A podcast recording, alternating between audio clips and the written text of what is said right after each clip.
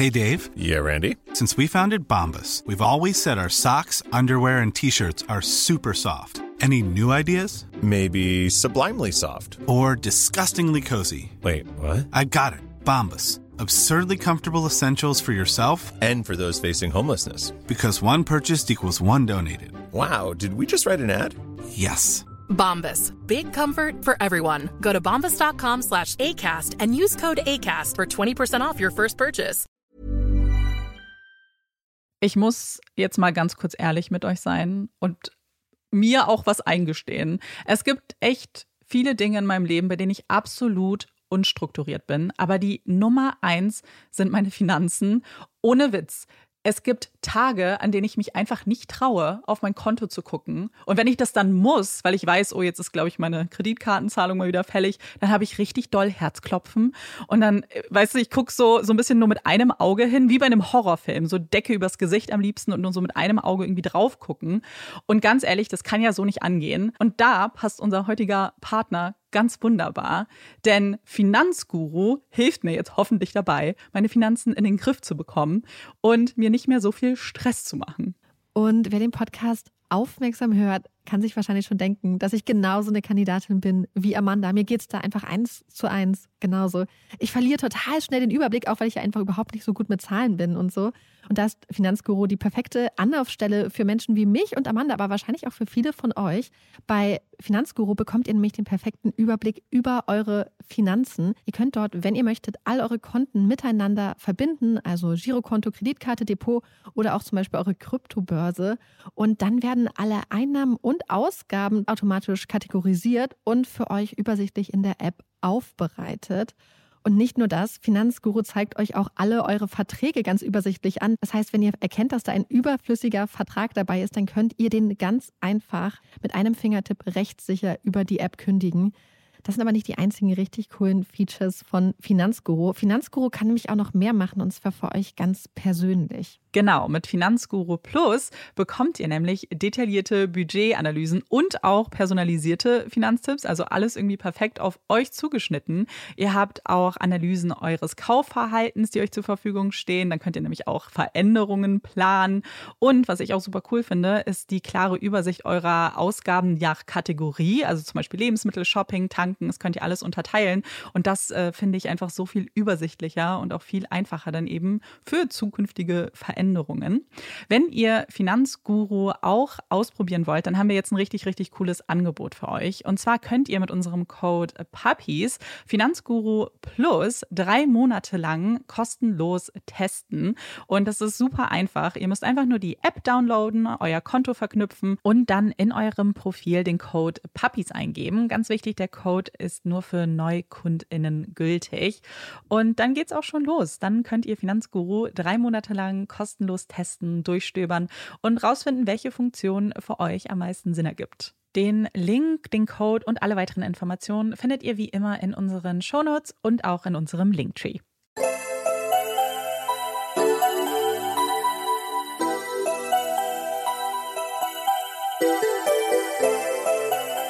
Herzlich willkommen bei Puppies in Crime, unserem True Crime Podcast. Ich bin Marike. Und ich bin Amanda. Marike und ich sind im Studio. Es ist ein wahnsinnig schöner, sonniger Tag. Es ist, wenn ihr das hört, ist gerade Ostermontag, also schon mal frohe Ostern und äh, ein schönes langes Wochenende für alle, die Ostern nicht feiern. Ja, die äh, Sonne strahlt, Amanda hat es ja schon gesagt, und Olaf, er strahlt auch in neuem Gewand. Äh, ich musste ihn vorhin mit einer äh, großen Menge Leberwurst ähm, ruhig halten, damit ich so ein bisschen seine Haare schneiden konnte, weil er schon wieder so ein bisschen. Er brauchte einfach mal so einen Frühjahrsputz, was die Haare angeht. Und das haben wir heute gemacht. Und ähm, ja. Er, er, sieht fesch aus. Er sieht fesch aus. Könnt ihr auch bei Instagram sehen. Mm, ganz süßes Foto gepostet. Und wir haben heute auch einen Werbepartner in dieser Folge und wir haben uns diesmal ein bisschen was anderes überlegt, weil wir dachten, das freut vielleicht den einen oder anderen. Ihr kennt ja unsere Rubrik Empfehlungen und es gibt in dieser Folge gleich mehrere Empfehlungen. Also hört euch die Werbung gerne an. Werbung. Wie wir ja gerade schon angekündigt haben, ziehen wir heute mal die Empfehlung nach vorne, beziehungsweise kriegt ihr in dieser Folge zwei extra Empfehlungen.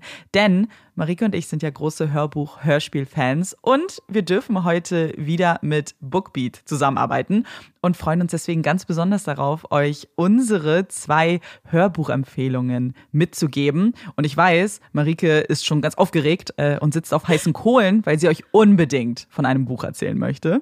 Ja, und zwar ist das Olive von Emma Gannon. Und Emma Gannon ist eine britische Autorin und mit Olive hat sie einfach ein Buch geschrieben, was ich total schön fand und was mich auch echt lange begleitet hat. Und zwar geht es um Olive.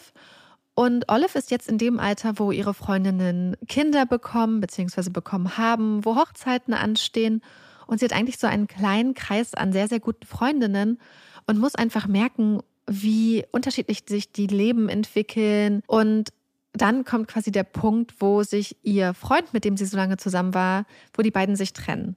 Und dann muss sie ihr Leben nochmal neu ordnen und stellt sich auch diese ganzen Fragen. Möchte ich das überhaupt? Möchte ich zum Beispiel Kinder kriegen? Und ähm, beschäftigt sich einfach mit diesen ganzen Fragen. Und ich fand es total schön, weil sie das auf so eine ganz schöne Art und Weise macht, weil ähm, diese ganzen verschiedenen Lebensentwürfe irgendwie, finde ich, sehr liebevoll nebeneinander dargestellt werden, ohne dass irgendwas abgewertet wird. Ich kann euch Olive von Emma Gannon absolut empfehlen, wenn ihr auch Bücher mögt über Freundschaften und über die wichtigen Fragen des Lebens. Das klingt auf jeden Fall sehr schön. Meine Empfehlung äh, geht ein bisschen geht ein bisschen düsterer daher. Und zwar möchte ich euch Liebes Kind von Romy Hausmann empfehlen. Es ist das Thriller-Debüt von Romy Hausmann. Und oh mein Gott, es ist ein so unfassbar spannendes Buch. Und zwar geht es um Lena, die entführt wurde von einem Mann und ihr Leben in einer einsamen Hütte im Wald geführt hat. Und das Besondere an dem Buch ist, es fängt da an, wo viele andere Thriller-Geschichten aufhören, und zwar bei der Flucht. Wir fangen also im Krankenhaus an, wo sich Lena gerade befindet und finden heraus, dass Lena auch nicht alleine mit ihrem Entführer gelebt hat, sondern mit zwei Kindern. Und man erfährt also in jedem Kapitel ein bisschen mehr über das Leben, über die strengen Regeln, die in der Hütte geherrscht haben. Und das Ganze eben aus unterschiedlichen Sichtweisen. Zum Beispiel von Lena, aber auch von den Kindern. Und ich glaube, dass es wirklich auch vielen True Crime-Fans gefallen könnte, weil es auch viel um Opfer und Hinterbliebene geht, um Trauma und die Psyche und eben einfach super, super spannend ist. Also, wenn ihr jetzt Lust habt, in diese Empfehlung oder in eins von über 500.000 anderen Hörbüchern und Hörspielen reinzuhören, dann schaut vorbei bei Bookbeat, denn ihr könnt entweder über www.bookbeat.de-crime oder zum Beispiel auch in der App mit unserem Code Crime Bookbeat zwei Monate lang kostenlos ausprobieren und in ganz viele unterschiedliche Hörbücher und Hörspiele reinschnuppern. Und das ist übrigens auch die eine Sache, die ich absolut liebe an Bookbeat. Man kann sich nach Herzenslust alles anhören und rausprobieren und erstmal rausfinden, ob das Hörbuch oder Hörspiel zu einem passt. Und ihr könnt natürlich äh, die alle Hörbücher streamen, offline hören. Ihr könnt euch eine eigene Geschwindigkeit einstellen. Und ich liebe auch den äh, Schlaftimer, damit ich nichts von dem Hörbuch verpasse, was ich gerade angefangen ja. habe. Alle Infos und Links findet ihr auch wie immer in unseren Shownotes. Werbung Ende. Ja, wir hoffen, dass für die eine oder andere oder den einen oder anderen äh, da vielleicht bei den Empfehlungen etwas dabei war. Nachher kommen auch noch weitere Empfehlungen. Also dranbleiben, falls ihr uns nur für die Empfehlungen hört.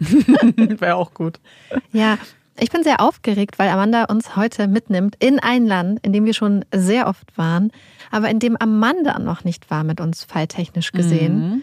Es geht nämlich nach Down Under und ich habe gar keine Ahnung. Aber es war sehr niedlich, weil Amanda mich vor ein paar Wochen dann gefragt hatte, ob das okay ist.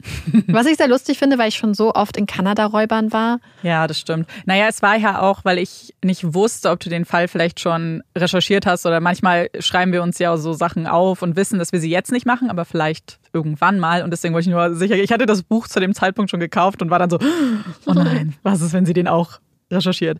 War aber nicht so. Und deswegen ist das jetzt mein erster Fall in Australien. Ich habe nochmal überlegt, aber ich glaube, ich habe keinen anderen gemacht. Ähm, ihr wisst es bestimmt besser als wir.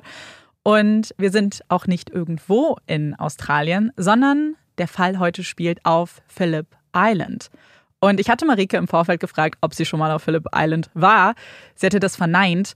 Also erzähle ich dir und euch allen ganz gerne, was Phillip Island ist, wie man sich das Ganze vorstellen muss, damit wir eine bessere Vorstellung haben, wenn wir heute über den Fall sprechen.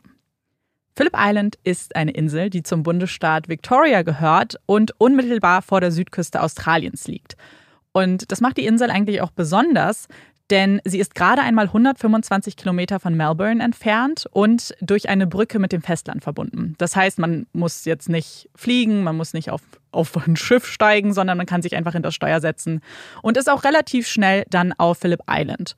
Und obwohl es eben so eine kurze Distanz ist, ist es wie Tag und Nacht und man hat eben das Gefühl, ganz weit weg zu sein. Das hat natürlich mit der Insel als solches zu tun, aber auch äh, mit dem Klima.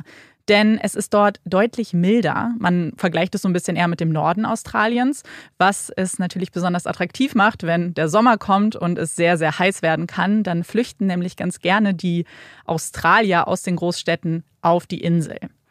Die Insel ist 101 Quadratkilometer groß und man findet auf ihr eben wunderschöne Strände, eine ganz tolle Flora und Fauna. Es gibt da ganz viele Tiere, die man beobachten kann, zum Beispiel auch Wale. Wir haben auch Koalabären und es gibt eben auch atemberaubende Ausblicke von den Klippen der Insel. Und eine auch ganz interessante Attraktion, die die meisten Australier kennen, die aber auch international bekannt ist. Und zwar gibt es da eine Grand Prix Rennstrecke, bei denen äh, unter anderem Motorradrennen veranstaltet werden. Diese Wettrennen ziehen natürlich einige Touristen an, aber generell die Insel als solches. Man schätzt, dass es 3,5 Millionen jedes Jahr sind. Und das sind zum Beispiel internationale Touristen, wobei die jetzt nicht extra wegen Phillip Island kommen, sondern meistens in Australien sind und dann vielleicht für ein Wochenende nach Phillip Island reisen. Aber eben auch viele Australier, die so ein bisschen das als äh, Fluchtort sehen vor der Großstadt, weil es eben sehr viel ruhiger ist, eben sehr schön und so nah dran. Und manche der Australier haben auch ihre Sommerhäuser auf der Insel und pendeln dann so ein bisschen zwischen Großstadt und Phillip Island, vermieten sie dann, wenn sie sie nicht selbst bewohnen. Und das Ganze, also der Tourismus plus diese, dieser Pendelverkehr sozusagen, der zeigt sich auch sehr in der Bevölkerungsdichte. Denn man hat eben zur Hochphase, also im Sommer oder eben auch wenn es dann ein bisschen milder ist, hat man super viele Menschen auf der Insel. Aber man schätzt heute, dass es nur 7000 feste Einwohner gibt auf der Insel. Also das kann man sich eigentlich fast gar nicht vorstellen, wie sehr das schwankt und dass es eigentlich nur 7000 Leute sind. Und unser Fall heute bringt uns in die Mit-80er Jahre und da waren es nur 4000 feste Einwohner. Also eigentlich ein klein, also so ein Dorf würde man fast eher sagen, verteilt auf die ganze Insel. Und in solchen Fällen sagt man ja ganz gerne, hier kennt jeder jeden. Das ist aber nicht wirklich so auf Phillip Island, beziehungsweise ist es, glaube ich, generell nicht wirklich realistisch. Was man aber mit Sicherheit sagen kann, ist, dass hier jeder von jedem weiß. Also man kennt die Familien, die auf der Insel leben. Man kennt sich untereinander, man hört voneinander, man weiß eigentlich ungefähr, was jeder macht äh, weil die ganze Community sehr, sehr eng zusammen verknüpft ist, verstrickt ist und ähm, sich eben sehr stark unterstützen. Was, glaube ich, damit viel zu tun hat, wenn du so viele Touristen halt immer hast, dass du natürlich als die Konstante auch zusammenhalten möchtest, gerade wenn es eben nur 4000 sind. Und das sieht man sehr, sehr stark auf Phillip Island und werden wir auch heute in dem Fall noch ein paar Mal sehen. Kleiner Funfact am Rande: Es gibt auch eine ziemlich bekannte Familie, die auf Phillip Island gelebt hat, die aus Melbourne nämlich nach Phillip Island gezogen ist, und zwar die Familie Hemsworth. Also Chris, Luke und Liam haben eine ganze Zeit auf Phillip Island gelebt. Ich habe ja schon vom Tourismus erzählt und ich glaube, jetzt überrascht es keinen, dass das eine der größten Einnahmequellen auf Phillip Island ist. Aber direkt dahinter folgt die Landwirtschaft. Also es gibt sehr, sehr viele Farms auf Phillip Island und damit wird auch sehr, sehr viel Geld gemacht. Und bei einer so kleinen Gemeinde kann man sich vorstellen, dass Verbrechen eigentlich eher selten vorkommen. Also eigentlich gibt es kaum schwerwiegende Verbrechen, wenn und das hat auch wieder ein bisschen was mit dem Tourismus zu tun. Wenn man merkt, dass sehr viele Menschen auf der Insel sind, dann gibt es die bekannten Diebstähle, manchmal Lärmbelästigungen, wenn die Touristen zu laut sind, aber eigentlich kaum Gewalttaten. Und dann ist es natürlich nicht überraschend, dass wenn es mal zu einem Verbrechen kommt, sich das nicht nur sehr, sehr schnell rumspricht, sondern auch nie wirklich in Vergessenheit gerät. Erst recht nicht bei einem Mord wie den, über den wir heute sprechen werden. Denn der hat die ganze Insel nicht nur schockiert, sondern sie auch bis heute in zwei Lager gespalten. Aber bevor wir zu diesem Mord kommen, muss ich über die bekannteste Attraktion auf Phillip Island sprechen, und zwar die Penguin Parade. Und ja, richtig gehört, Auf Phillip Island gibt es Pinguine und auch nicht wenige, denn es ist die größte Kolonie an Zwergpinguinen der Welt. Und wie man sich jetzt diese Parade, also die Parade vorstellen muss, ist, es ist super niedlich. Es gibt ganz viele Videos davon. Guckt euch das unbedingt an, aber ich beschreibe es jetzt natürlich auch. Und zwar jeden Tag, wenn die Sonne langsam hinterm Horizont verschwindet, versammeln sich nämlich ganz viele Menschen am Strand von Phillip Island, um wohl das schönste und niedlichste Spektakel zu beobachten. Denn dann watscheln rund 1000 Pinguine vom Strand zurück zu den Dünen, wo sie ganz friedlich in ihren Schlafhöhlen schlummern. Denn sie haben den ganzen Tag im Meer gefischt, waren aktiv und dann, sobald es dunkel wird, fühlen sie sich sicher, dann den Heimweg wieder anzutreten.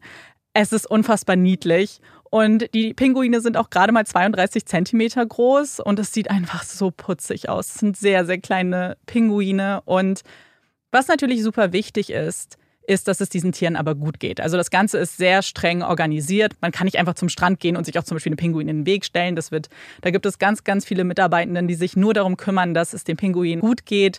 Ähm, man muss Tickets kaufen. Es gibt dann unterschiedliche Plätze, die extra dann für die Touristen sind. Und ganz viele, die auf dieser Insel leben, kümmern sich nämlich darum. Also sind sehr eng verbunden mit diesen Pinguinen. Und einer der Inselbewohner, der auch bei der Penguin Parade arbeitet, ist Fergus Cameron. Wer ist Fergus? Und ich muss eigentlich eher fragen, wer ist die Familie Cameron? Denn die ganze Familie ist sehr bekannt auf der Insel, weil sie sehr einflussreich sind. Und nicht unbedingt, weil sie sehr viel Geld haben, sondern auf der Insel spielt etwas anderes eine Rolle. Es geht vielmehr darum, erstmal, wer Land besitzt und wer in der Politik aktiv ist. Bei den Camerons ist beides der Fall. Zum einen sind sie sehr engagiert, was die Politik auf der Insel betrifft. Aber, und das ist wohl der springende Faktor, ihnen gehört auch 50 Prozent der Rennstrecke. Jetzt könnte man annehmen, naja, aber dieser Umstand müsste sie doch eigentlich auch reich machen. Aber da muss ich kurz einwerfen, dass die Rennstrecke 1978 gesperrt wurde aufgrund der Beschaffenheiten und renoviert werden musste. Und das würde auch zehn Jahre dauern. Das heißt, zu diesem Zeitpunkt, also mit 80er, ist die Rennstrecke geschlossen, hat, bringt also kein Geld ein. Aber man ist es natürlich absehbar, dass sie irgendwann wieder öffnet.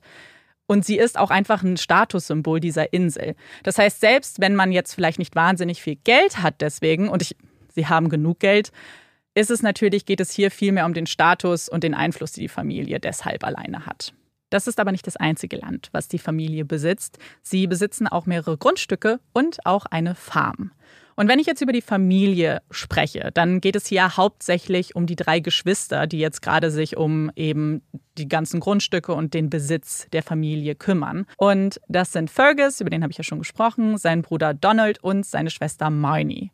Die drei Geschwister leben auch alle eng beieinander in einer Straße und Donald und Fergus leben sogar beide auf der Farm. Also sie haben eigene Häuser mit ihren Familien arbeiten aber eben auf der Farm und kümmern sich darum. Marnie lebt direkt nebenan. Und diese Familie die drei Geschwister mit ihren Familien sind auch wahnsinnig eng miteinander und alle drei sind sehr bekannte und auch engagierte Mitglieder der Gemeinde. Marnie ist Krankenschwester, Donald ist Teil des Stadtrats und Fergus kümmert sich hauptsächlich um die Farm und arbeitet halbtags auf der Penguin Parade.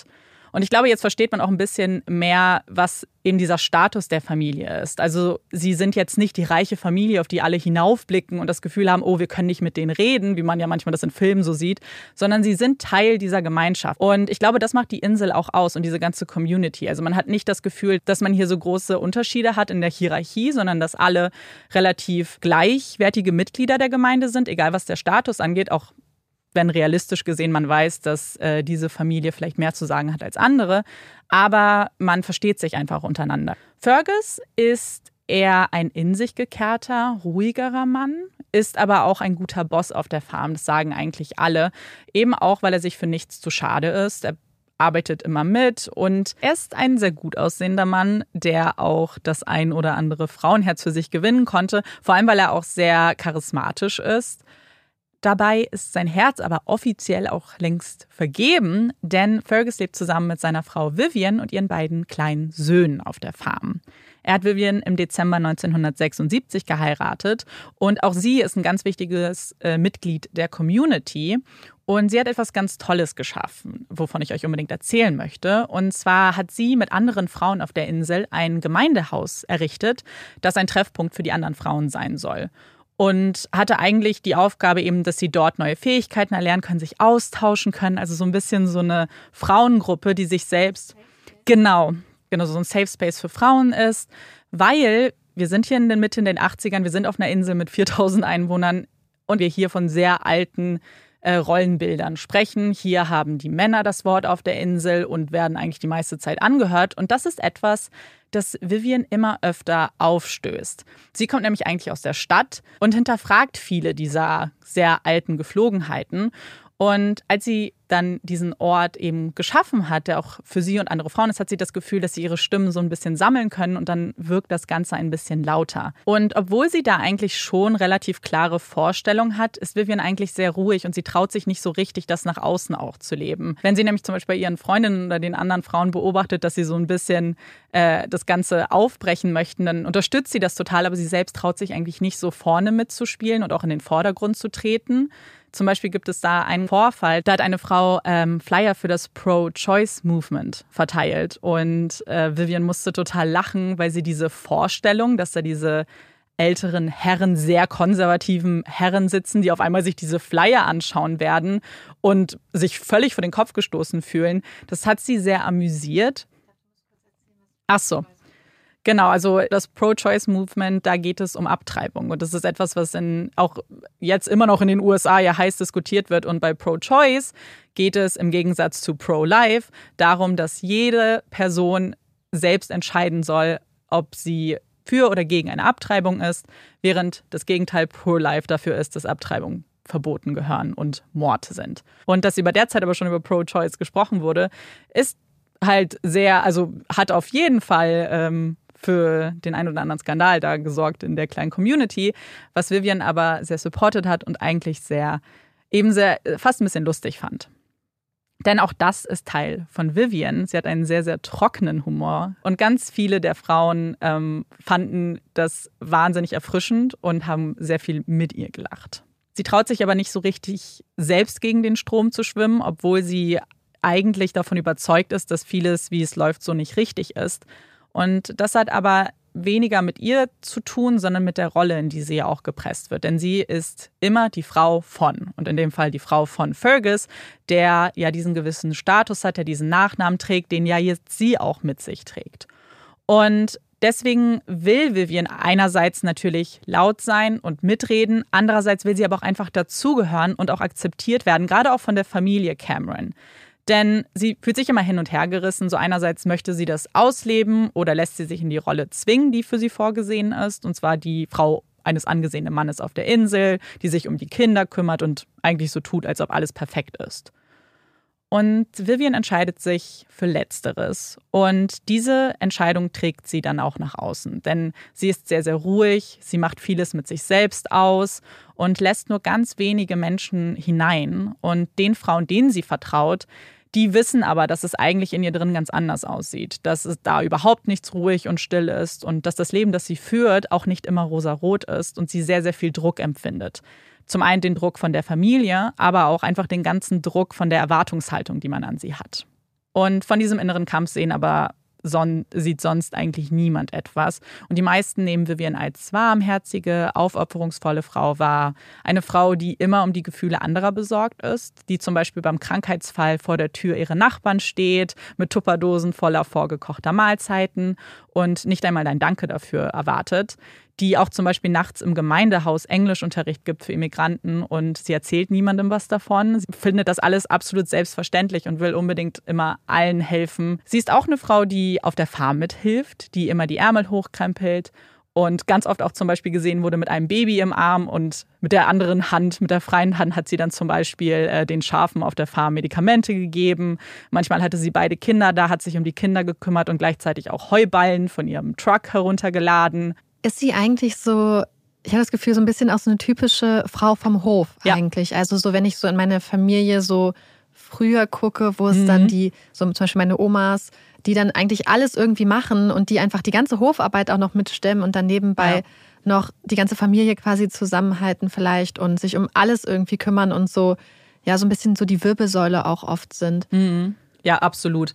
Und sie war auch äh, für die Kinder eigentlich die größte Bezugsperson. Also sie hat all das gemacht, gearbeitet, sich engagiert äh, und war einfach eine super gute Mutter auch für ihre Kinder. Sie hat sich sehr gut um sie gekümmert und auch als äh, der ältere Sohn dann zum Beispiel zur Schule gegangen ist, hat sie sich ständig bei den Lehrern informiert, hat gefragt, ob sie Dinge besser machen kann, ob sie irgendwie noch mehr machen können für ihren Sohn und so weiter.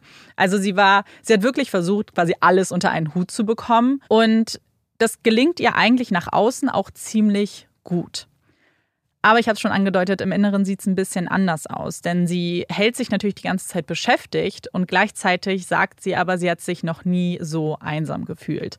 Denn irgendwie hat sie das Gefühl, trotzdem, egal wie viel sie tut, nicht wirklich dazu zu gehören zu der Familie. Sie sitzt zwar am Essenstisch und redet mit den anderen und sie ist eben wahnsinnig ruhig, hat aber auch so eine ruhige Bestimmtheit. Und man hat das Gefühl, dass das eben so ein bisschen so eine Fassade ist, die sie sich auch aufgebaut hat, so eine Rolle, in die sie reinschlüpft. Und dass die echte Vivian immer ganz tief verborgen bleiben muss, weil sie das Gefühl hat, dass man das von ihr erwartet. Und man würde jetzt vielleicht hoffen, mit Fergus hat sie ja vielleicht jemanden, mit dem sie mehr sie selbst sein kann. Das ist aber leider nicht der Fall, denn die Ehe zu Fergus ist nicht wirklich erfüllend. Also sie ist nicht leidenschaftlich, Zuneigung gibt es kaum, Liebesbekundungen fehlen auch. Und man würde vielleicht sagen, die Ehe ist eher pragmatisch. Und wahrscheinlich war sie das auch schon von Tag eins. Aber da hatte Vivian noch die rosarote Brille auf und hat nicht wirklich gesehen, dass Fergus ihre Beziehung, ihre Liebe immer nur an zweite Stelle stellen würde, denn sein Erfolg, seine Karriere, seine Arbeit würden immer über ihr stehen. Jetzt, wo Vivian das aber mehr und mehr realisiert und sieht, was ihr in ihrer Ehe fehlt, belastet sie das natürlich sehr. Aber darüber sprechen will sie nicht. Denn zu der Zeit ist es auch nichts, worüber man einfach offen spricht. Man spricht nicht über Eheprobleme, an Scheidung ist überhaupt nicht zu denken.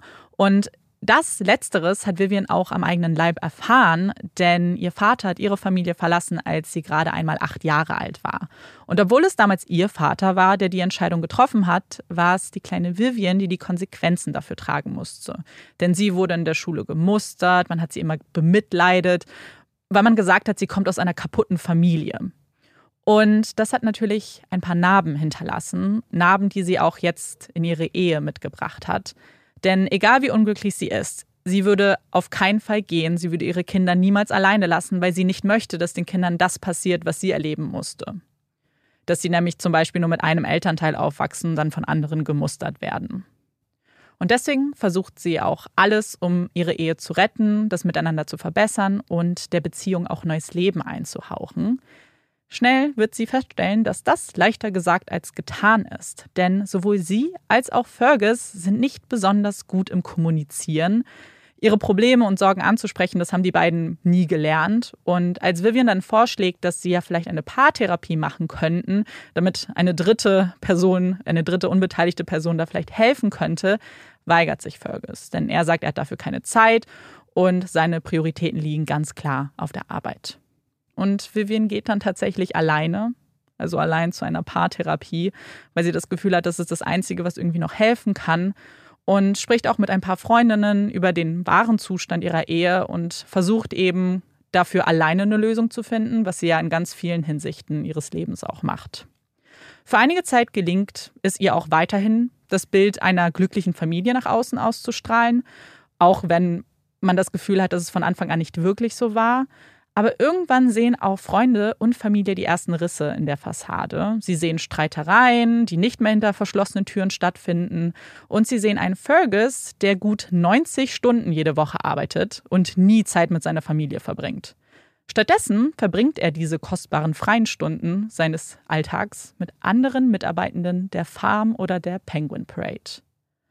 Und eine von ihnen ist Beth Barnard. Beths Eltern besitzen ein Sommerhaus auf Phillip Island, das sie jeden Sommer und auch an manchen Wochenenden aufgesucht haben. Und Beth hat sich in dieser Zeit total in diese Insel verliebt und knüpfte jeden Sommer auch neue Freundschaften. Also sie hatte immer Freunde auf der Insel. Und irgendwann, mit Anfang 20, entschied sie sich, dass sie dieses Haus auch unter der Woche zu ihrem Heim machen würde und fing eben an, sich ein Leben auf Phillip Island aufzubauen. Also sie wollte eben nicht mehr, dass es einfach nur ihr Ferien- und Sommerhaus ist, sondern ihr echtes Zuhause.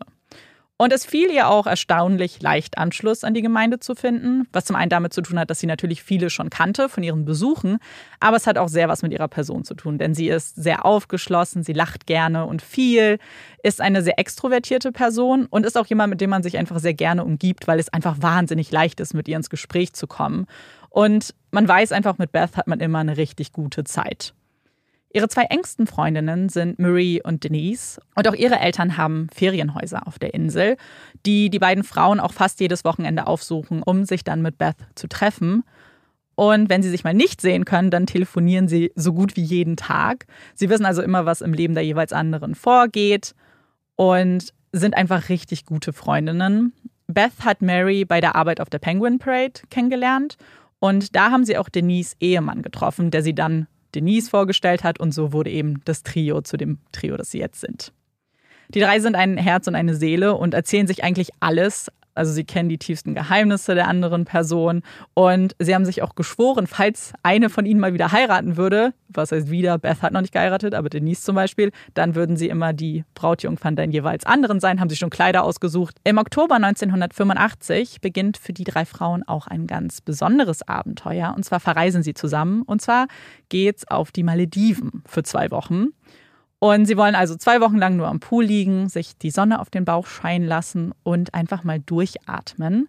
Zwei Wochen, in denen sich aber besonders Denise und Beth auch ein paar Gedanken machen müssen. Denn Denise erzählt ihren Freundinnen, dass ihre Ehe auch nicht ganz so gut läuft, wie sie sich vorgestellt hat. Und dass sie sich nicht mehr sicher ist, ob das das Richtige für sie ist und ob sie weiter mit ihrem Ehemann zusammenbleiben möchte. Und Beth stellt sich eine ähnliche Frage. Sie fragt sich auch, wäre es vielleicht jetzt an der Zeit, ihre Beziehung zu beenden? Eine Beziehung, von der sie bislang nur sehr wenig hat durchscheinen lassen. Sehr ungewöhnlich für das Trio. Wir haben ja schon gesagt, eigentlich erzählen sie sich alles. Und sie hatte ihnen auch immer von einem mysteriösen Mann erzählt und erzählt, dass sie sehr starke Gefühle für diesen Mann hat. Aber der Mann hatte nie einen Namen. Und das würde sich auf diesem Trip aber ändern. Denn nein, es ist nicht der Stalker, von dem Beth Ihnen auch schon ein paar Mal erzählt hat, der immer ihr vor ihrem Haus wartet und ihr einfach den Rasen mäht, obwohl sie gesagt hat, dass sie das nicht möchte. Und es ist auch nicht Michael, ihr Freund, der aber auch schon sehr starke Gefühle für sie hegt, sondern es ist eine andere Person. Es ist nicht irgendjemand, es ist ihr Boss, Fergus Cameron. Alles hatte ganz platonisch angefangen. Die beiden haben sich auf der Penguin Parade kennengelernt, weil sie da zusammen gearbeitet haben und waren eigentlich sehr gute Freunde. Und das, obwohl er fast 20 Jahre älter ist als sie. Dieser Altersunterschied war aber eigentlich kaum bemerkbar. Sie haben sehr viele ähnliche Interessen gehabt, haben sehr viel miteinander gescherzt und sprachen über ihre Lebenspläne, gemeinsame Wünsche.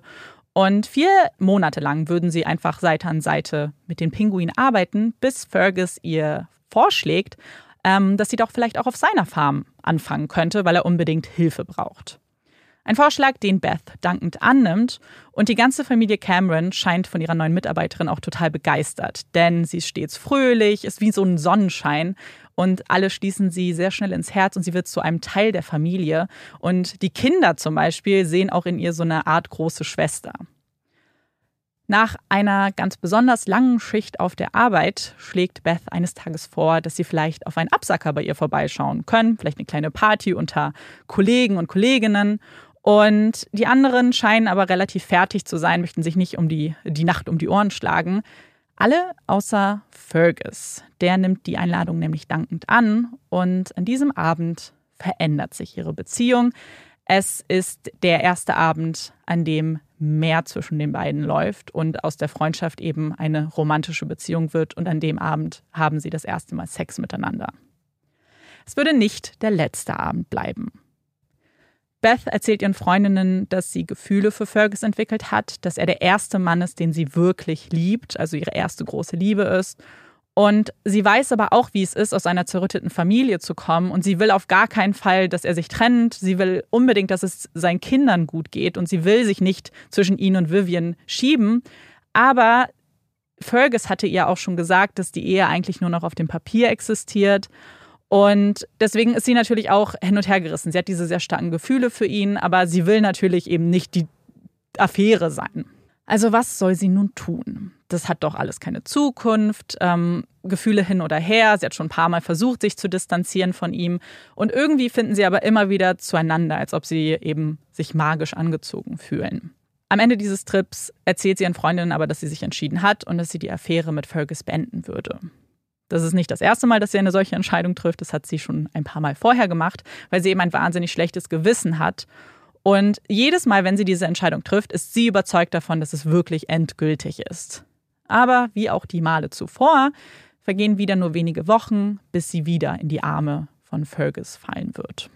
Es ist ein ganz schönes Hin und Her und das bleibt auch nicht allen Inselbewohnern verborgen, denn während die meisten angeben, dass sie keine Ahnung von dieser Affäre haben, gibt es schon die ein oder anderen, gerade die Mitarbeitenden von der Penguin Parade, die schon mit den Augen rollen, wenn sie mal wieder sehen, wie Beth und Fergus hinter einem Haus verschwinden. Und man sieht auch manchmal den Wagen von Fergus, wo dann die Fensterscheiben so beschlagen sind. Also ihr denkt jetzt vielleicht an die Szene von Titanic, genau so und schon ziemlich genau wissen, dass da mehr ist als äh, eine Freundschaft beziehungsweise eine platonische Beziehung zwischen zwei Kollegen. Und jetzt stellt man sich vielleicht die Frage, was ist mit Vivian? Weiß sie von der Untreue ihres Ehemannes? Und bei einer so zurückhaltenden und verschlossenen Frau wie Vivian ist das nicht unbedingt einfach zu beantworten. Es gibt aber Freundinnen, denen sie sich anvertraut und ihre Sorgen teilt, denn sie findet es schon seltsam, wie viel Zeit Fergus und Beth miteinander verbringen und dass er immer später nach Hause kommt. Und sie merkt natürlich auch, dass sie auch fast keinen Sex miteinander haben.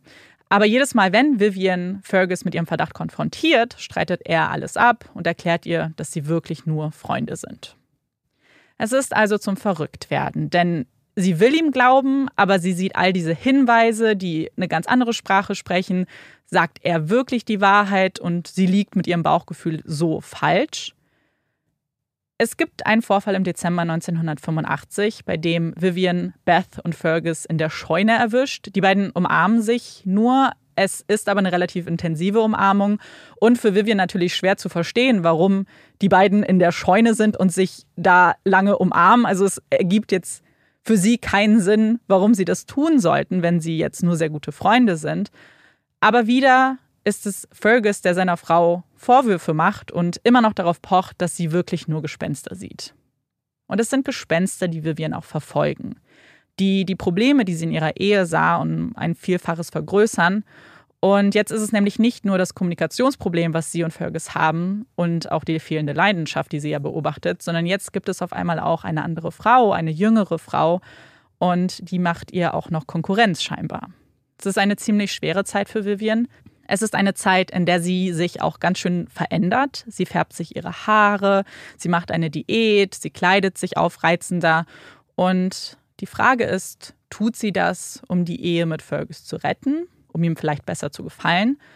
Oder sind das die ersten Schritte, sich ein neues Leben aufzubauen? Als Cliff Ash am Dienstag, den 23. September 1986, sein Büro in dem Polizeirevier auf Phillip Island betritt, erwartet er einen ganz normalen Arbeitstag.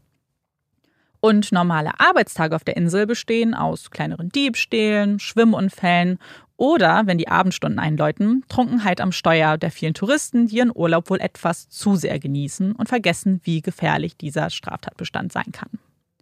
Gut. Cliff weiß auch, dass er diesen Tag wahrscheinlich eher hinter dem Schreibtisch als auf den Straßen der Insel verbringen wird, denn es ist sein erster Tag nach einem längst überfälligen Urlaub. Das bedeutet, der Papierkram hat sich angestaut und muss nun durchgearbeitet werden.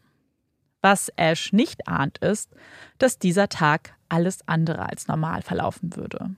Es würde ein Tag sein, an den sich nicht nur er, sondern alle Menschen auf der Insel für immer erinnern würden. Und alles beginnt mit zwei Männern, die durch die Tür seines Büros treten. Ash weiß sofort, wer da vor ihm steht, grüßt höflich und fragt, wie er helfen kann. Der Mann, der nun zu sprechen beginnt, ist eigentlich bekannt für seine Schlagfertigkeit, für seine Präzision, bekannt dafür, immer schnell auf den Punkt zu kommen. Heute scheint das anders zu sein. Zehn Minuten stockt er herum, bringt nur Satzfetzen aus sich heraus. Nicht ausformulierte Gedanken, die er an also, nicht ausformulierte Gedanken, die er aneinander reiht. Er spricht von einem Streit, von einer Affäre, von einer Handgreiflichkeit. Ash versucht den Worten aufmerksam zuzuhören, versucht zu verstehen, was der Mann ihm da erzählt, und es gelingt ihm nicht. Er unterbricht den Redeschwall des Mannes und fragt, was genau er ihm zu sagen versucht. Der Mann wird unruhig, schaut nach links, nach rechts. Ähm, es geht um. Er flüstert einen Namen in das Ohr des Polizisten. Ich glaube, ihr geht es nicht gut. Er blickt die Männer fragend an, bis diese fortfahren und ihm davon berichten, was sie in ihrem Haus vorgefunden haben. Ihr geht es nicht gut, das war wohl die Untertreibung des Jahrhunderts, wenn man ihren Erklärungen bis zum Ende lauscht. Ash ist alarmiert und bittet sofort um Verstärkung, bevor er sich auf den Weg zu der Frau macht. Das Haus ist nur zehn Minuten von der Polizeistation entfernt und damit sind Ash und die beiden Männer, die in ihrem eigenen Wagen vorfahren, die ersten am Tatort. Und er weiß auch, was das bedeutet dass er nun vorsichtig sein muss, um keine Beweise zu vernichten. Aber er weiß auch, dass da eine Frau in dem Haus ist, die seine Hilfe braucht. Also muss er hinein, um zu überprüfen, was genau passiert ist. Er geht zur Hintertür, über die auch die beiden Männer in das Innere gelangt sind. Sie hatten erklärt, dass sie offen stand, als sie ankamen. Ash blickt sich um. Er sieht keinerlei Einbruchsspuren an der Tür. Er öffnet die Tür vorsichtig und betritt das Haus. Nur drei weitere Schritte führen ihn in das Schlafzimmer des Hauses. Am Boden liegt ein Körper, bedeckt von einer Tagesdecke. Überall ist Blut. Im Bett, an den Wänden. Als Ash die Decke vorsichtig von dem Gesicht der Frau am Boden bewegt, blickt er in leblose, blaue Augen. Er zieht sie ein weiteres Stück hinunter und lässt die Decke wie in Schockstarre fallen. Sein Atem stockt. Die Kehle der jungen Frau ist aufgeschlitzt. Sie ist tot. Beth Barnard liegt tot am Boden ihres eigenen Schlafzimmers. Als die Ermittler der Mordkommission eintreffen, werden sie von Ash über den Leichenfund informiert. Gemeinsam sperren sie nun das Haus mit blau-weißem Band ab und erklären es zum Tatort. Die Ermittler haben bereits auf dem Festland die ein oder andere Mordermittlung geführt und sind erfahren in diesem Prozess. Sie wissen ganz genau, was ihre Aufgabe ist, wissen, dass in wenigen Stunden das Haus voller Menschen sein würde, die Spuren und Fingerabdrücke sichern, die Leiche analysieren und Seiten über Seiten mit Notizen füllen werden. Jede dieser Seiten würde ganz genau festhalten, was in dem Haus gefunden wurde. Zum Beispiel, dass die Vorhänge im Schlafzimmer zugezogen waren, als sie den Raum betraten, das Nachtlicht jedoch brannte dass das Zimmer etwas unordentlich wirkte, dass Klamotten auf dem Boden verteilt waren und die Schränke voller Kosmetik, Fotos und Kuscheltieren. Eines davon ein Pinguin. Sowohl die Lampe als auch der Inhalt aller Schränke und Regale stand immer noch an seinem Platz. Also wenn es hier einen Kampf gegeben hat, dann kann dieser nur von kurzer Dauer und sehr einseitig gewesen sein. Auf dem Bettlaken findet man großflächige Blutspuren, an der Wand neben dem Bett einen blutigen Handabdruck. Auch auf den Schränken findet man überall Blutspritzer. Beths Leiche liegt auf dem Rücken, der Kopf ist zur Tür gewandt, die Füße in Richtung des Bettes ausgestreckt. Im Badezimmer des Hauses werden weitere Blutspuren gefunden sowie Zigarettenstummel. Da Beth selbst nicht geraucht hat, stellt sich also die Frage, wem diese gehören. Und eine ganz besonders schreckliche Erkenntnis, die die Ermittler festhalten, wird sie für immer begleiten. Als sie die Decke weiter anheben, um ihren ganzen Körper zu begutachten, springt ihnen ein großes A in die Augen. Ein A eingeritzt in ihrem Bauch. Ihr ganzer Körper ist blutverschmiert. Es sieht fast so aus, als ob jemand versucht hatte, sie mit ihrem eigenen Blut einzureiben. Neben der Leiche liegt ein großes Messer, ebenfalls voller Blut. Eine weitere Verletzung findet man in Beths Gesicht, ein Schnitt, der über ihre Lippe führt. Außerdem fehlt dort ein Zahn. Es sind bloß diese ersten oberflächlichen Erkenntnisse, die sie notieren, denn noch fehlen die Analysen der Spurensicherung, es fehlt eine ausführliche Autopsie und doch hat sich bereits in der Vorstellung der Ermittler ein möglicher Ablauf der Tat geformt. Der Täter oder die Täterin wird wahrscheinlich über die Hintertür ins Haus gelangt sein. Entweder weil Beth diese nicht verschlossen hat oder weil Beth die Person kannte und sie womöglich erwartet hat. Die Person hat sie dann in ihrem Bett überrascht und mit einem Messer auf sie eingestochen. Beth hatte versucht, sich zu wehren. Das lassen kleinere Schnitte an ihren Handflächen und Fingern vermuten, hatte jedoch keine Chance. Als man ihr die Kehle aufschlitzte, glitt sie zu Boden und blieb dort liegen. Die Person ging dann ins nächstgelegene Zimmer, griff nach einer Tagesdecke und legte sie über Beth, nachdem sie das A in ihren Bauch ritzte. Basierend auf diesem Ablauf muss die Person voller Blut gewesen sein. Sie ging ins Badezimmer, wusch sich dort und rauchte vielleicht eine Zigarette. Die Person scheint wütend auf Beth gewesen zu sein. Schließlich handelt es sich hierbei um besonders grausame und brutale Verletzungen. Danach machte sich die Person auf den Rückweg, stieg in ihren Wagen und fuhr davon. Mögliche Reifenspuren wurden von der Spurensicherung gesichert. Und obwohl das alles natürlich nur erste vorsichtige Versuche einer Theorie sind, haben die Ermittler vielleicht sogar schon eine erste verdächtige Person, die sie in die Rolle des Täters stecken würden. Schließlich haben sie ja bereits die Aussagen von Donald Cameron, dem Mann, der die Leiche als erstes gefunden hat, und schließlich Cliff Ash davon unterrichtete. Und bevor wir uns jetzt Donalds Aussage anschauen, will ich vielleicht noch mal ganz kurz die Familie zusammenfassen und noch mal die Namen der Personen nennen, über die wir jetzt auch sprechen werden. Und zwar ist Donald der Bruder von Fergus. Er ist die Person, die in das Polizeirevier gekommen ist. Und er war nicht alleine, sondern äh, er war in Begleitung von Ian. Ian ist der Ehemann von Marnie, die die Schwester von Fergus und Donald ist. Also wir haben hier die drei Cameron-Geschwister, Fergus, Donald und Marnie. Ähm, wir haben dann natürlich auch die Eheleute. Gerade habe ich schon über Ian gesprochen, der eben der Ehemann von Marnie ist. Donald hat auch eine Ehefrau. Ihr Name ist Pam. Und Fergus ist, das wissen wir ja, mit Vivian verheiratet. Ich sag's jetzt nur schon mal vorab, aber wir werden nochmal im Detail über alle Personen sprechen. Ich werde es mehrfach erwähnen, wer wer ist. Aber ich glaube, dass man sich hier schnell so ein bisschen überfordert fühlt, weil es eben ziemlich viele Namen sind. Und es gibt ganz, ganz viele Informationen, die wir jetzt auch erfahren werden. Und deswegen setzt eure Detektivkappen auf und schaut eben mit uns und den Ermittlern, wer was sagt und was eben an dem Tag vor dem Fund von Beths Leiche passiert ist und werdet mit uns zu kleinen Detektiven und Detektivinnen. Und ich werde jetzt mit euch und mit dir, Marike, die Aussagen der ganzen Zeugen durchgehen. Und bevor ich das mache, möchte ich kurz anmerken, dass das etwas verwirrend sein kann, weil die Aussagen nicht chronologisch sind. Wir machen es genauso wie die Ermittler, weil Donald Cameron war ja jetzt die erste Person, mit der die Polizei gesprochen hat, aber nicht die erste Person involviert an diesem Tag. Wir rollen das Ganze also mehr oder weniger von hinten auf. Ihr müsst euch jetzt aber keine Sorgen machen. Am Ende machen wir nochmal eine Timeline, so gut es geht. Und es sind auch ziemlich viele Aussagen, die wir jetzt aber alle brauchen, damit wir am Ende schauen können, was jede Person gesagt hat, wo es vielleicht Unstimmigkeiten gibt und damit wir uns ein bisschen vorstellen können, wie dieser Tag, wie der Mord an Beth eventuell abgelaufen ist.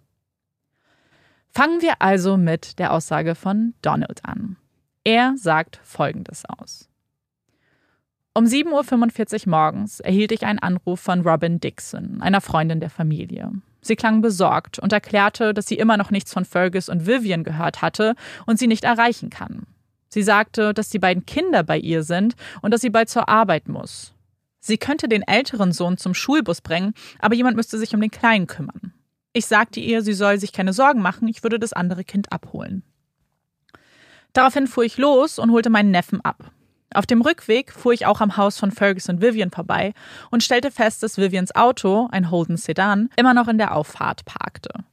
Zu Hause angekommen, rief meine Frau Pam meine Schwester Marnie an und Fergus beantwortete den Anruf. Er wirkte aufgebracht und wollte nicht mit uns reden. Er reichte den Hörer weiter an Ian, Marnies Ehemann. Ian erklärte Pam, dass etwas vorgefallen ist und er später mit uns sprechen würde. Aber Pam bleibt standhaft und sagt, sie wolle jetzt wissen, was los ist. Schließlich hätten wir sein Kind bei uns. Daraufhin griff Fergus nach dem Hörer und erzählte uns, dass es letzte Nacht eine Auseinandersetzung gab, bei der er verletzt wurde und ins Krankenhaus musste. Wir vermuteten, dass es wohl eine Handgreiflichkeit gab und diese auch Beth involvierte, aber Fergus sagte nichts weiter. Kurze Zeit später rief Ian bei uns an und berichtete, dass Fergus Landcruiser nicht an seinem gewohnten Ort parkte. Er würde sich Sorgen um Beth machen und bat mich und Ian darum, bei Beth vorbeizuschauen. Ich holte daraufhin Ian ab und sah Fergus nur ganz kurz. Er wirkte sehr gestresst. Bevor wir uns auf den Weg zu Beth machten, schauten wir im Haus von Vivian und Fergus nach und riefen auch nach Vivian, aber es war niemand im Haus. Daraufhin fuhren wir zu Beth. Ihr Auto stand wie immer an der Auffahrt. Ich ging zur Hintertür, klopfte, aber niemand antwortete. Das Licht auf der Veranda war immer noch an. Dann fiel mein Blick auf die Tür, die etwa 15 Zentimeter offen stand. Ich rief nach Beth, aber ich bekam keine Antwort. Dann trat ich ein und sah zu meiner Linken die Tür zum Schlafzimmer. Kurz hinter der Tür lag dann Beth, bedeckt von einer Tagesdecke. Ihr Gesicht war fast vollständig bedeckt, aber ich konnte sie trotzdem erkennen. Ich rief zu Ian, komm schnell, das Schlimmste ist passiert. Danach haben wir das Haus verlassen und sind zur Polizeistation gefahren. Das ist alles, was ich berichten kann. Als die Ermittler diese Aussage aufnehmen, sind sie überrascht von Donalds emotionslosen Bericht. Diese Aussagen hatten sie nur wenige Stunden nach dem Fund der Leiche aufgenommen. Hatte es Donald wirklich so kalt gelassen, zum ersten Mal in seinem Leben eine Leiche gefunden zu haben? Erst recht die Leiche einer Person, die er kannte und mochte? Nach diesem Gespräch füllt sich bei den Ermittlern eine Liste mit möglichen Zeugen, die es nun zu befragen gilt. Zunächst sprechen sie mit den Nachbarn von Beth, um herauszufinden, ob irgendetwas ungewöhnlich war an diesem Tag. Die Nachbarin, die am nächsten zu Beth wohnt, ist schockiert von den Neuigkeiten, die man ihr da überbringt. Nachdem sie sich etwas beruhigt hat, muss sie leider zugeben, dass sie nicht wirklich etwas beobachtet hätte.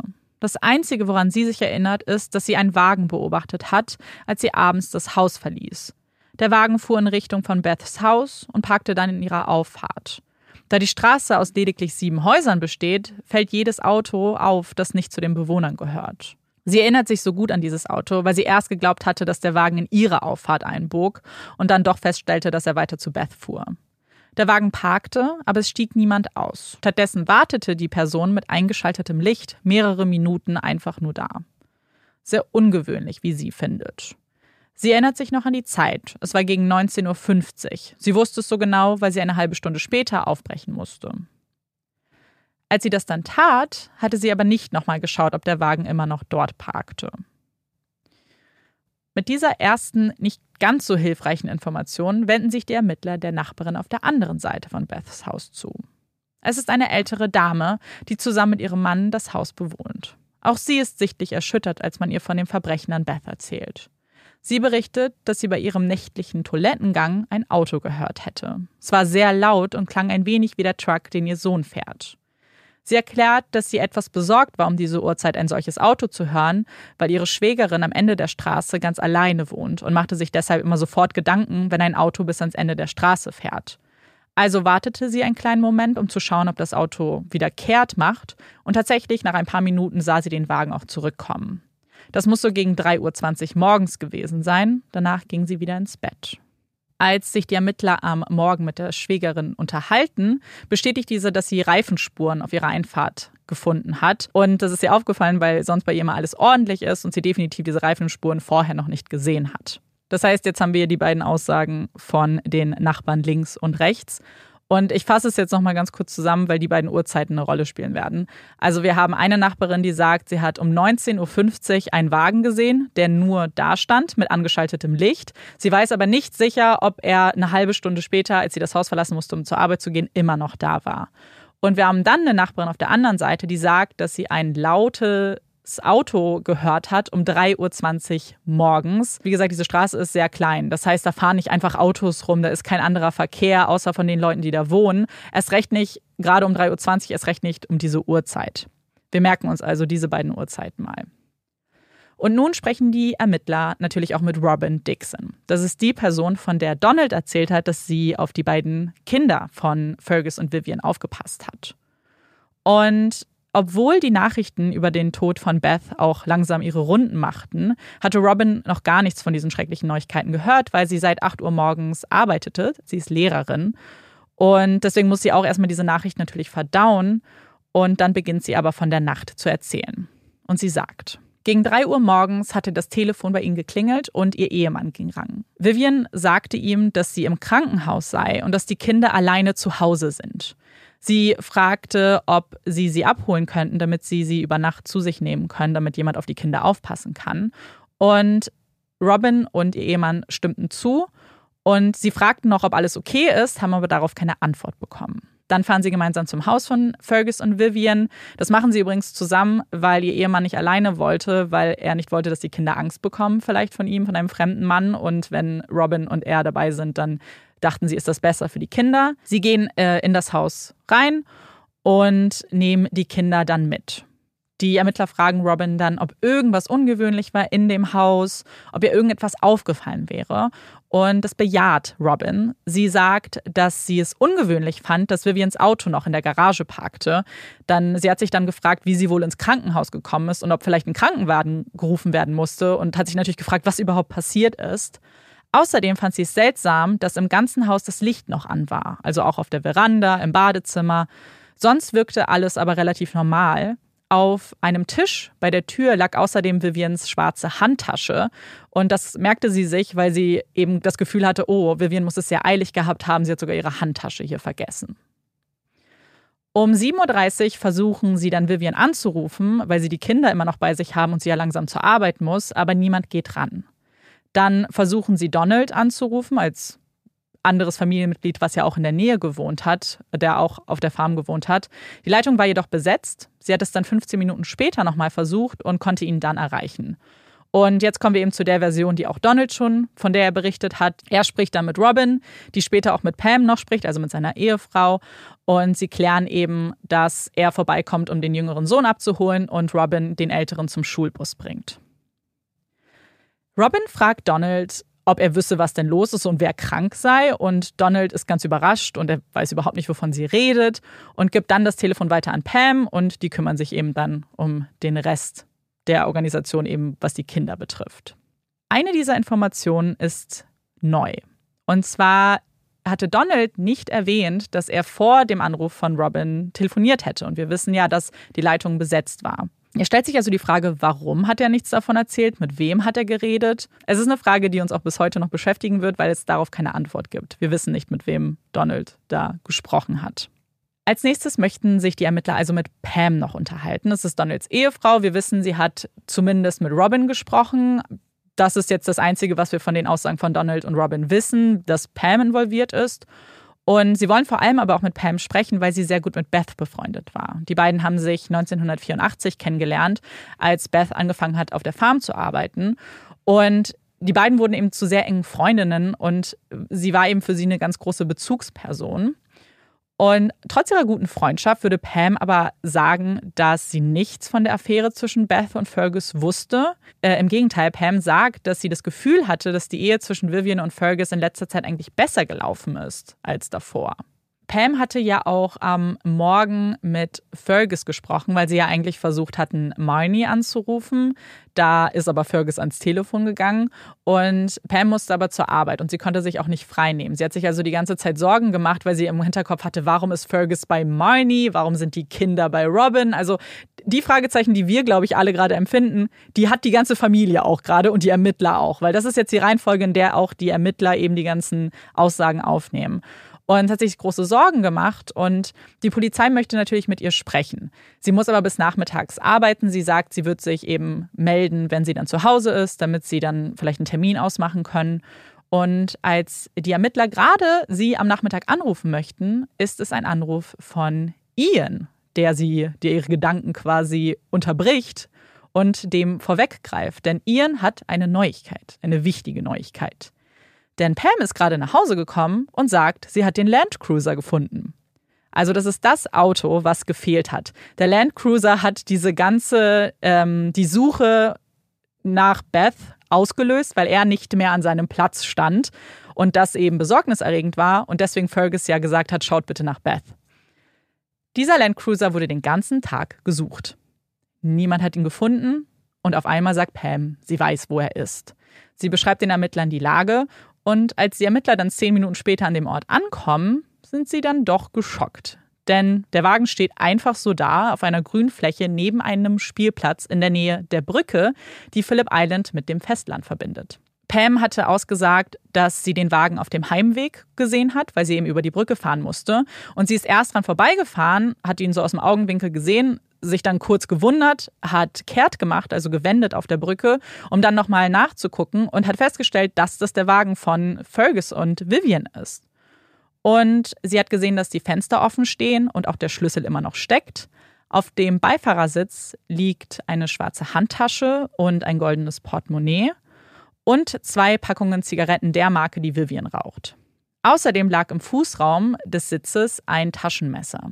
Pam hatte sich zunächst auch nichts dabei gedacht, weil sie eigentlich sicher war, dass der Wagen bereits von der Polizei gefunden wurde und ist eben nach Hause gekommen, hat mit Ian gesprochen, der dann gesagt hat, nee, warte mal, wir wissen gar nicht, wo der Wagen ist, der wird immer noch gesucht. Sie hat übrigens den Wagen auch abgeschlossen, weil sie nicht wollte, dass da noch jemand vielleicht reingreift und dachte, vielleicht hat das die Polizei vergessen. Die Ermittler werden später Zeugen befragen, auch Geschäfte, die in der Nähe von dem Fundort des Wagens sind, und machen einen Bäcker ausfindig, der ihnen bestätigt, dass er den Wagen bereits um 5 Uhr morgens dort gesehen hat weil er eine Lieferung gerade machte. Und er fand es eben seltsam, weil da sonst eigentlich nichts parkt. Das ist eben ganz normale Grünfläche, keine Parkfläche. Und deswegen hat er sich das so gut gemerkt. 5 Uhr morgens merken wir uns auch nochmal. Wir haben jetzt schon so ein paar zeitliche Informationen, die zumindest eine Timeline am Ende ergeben sollen. Und mit diesen ganzen Aussagen, die übrigens alle am Tag des Leichenfundes gemacht werden, also wir sind immer noch am selben Tag, fügt sich das Ganze wie ein Puzzle immer weiter zusammen. Und das, obwohl wir noch keine Aussagen der wohl wichtigsten Personen haben, und zwar von Vivian und Fergus. Denn von Vivian fehlt jede Spur. Niemand hatte mit ihr gesprochen, niemand weiß, wo sie ist. Und jetzt, wo sie den Wagen in der Nähe der Brücke gefunden haben, können sich die Ermittler auch denken, warum. Und vielleicht habt ihr euch aber gefragt, warum haben wir denn aber noch nichts von Fergus gehört? Wir wissen, wo er ist. Er hat bei Marnie die Nacht verbracht und Ian, ihrem Ehemann. Und warum sprechen also die Ermittler zuerst mit Nachbarn, mit Robin, mit Pam, mit Donald, aber nicht mit dem Mann, dessen Geliebte man tot in dem Haus gefunden hat und die Ehefrau wie vom Erdboden verschluckt ist? Und das liegt daran, dass Fergus nicht an diesem Tag befragt wird, auch nicht am nächsten Tag, sondern erst zwei Tage nach dem Fund der Leiche, als letztes. Und genau dieses Gespräch, zwei Tage später, gucken wir uns jetzt an, um zumindest zu hören, was Fergus sagt, passiert ist an dem Tag vor dem Mord, beziehungsweise am Tag des Mordes.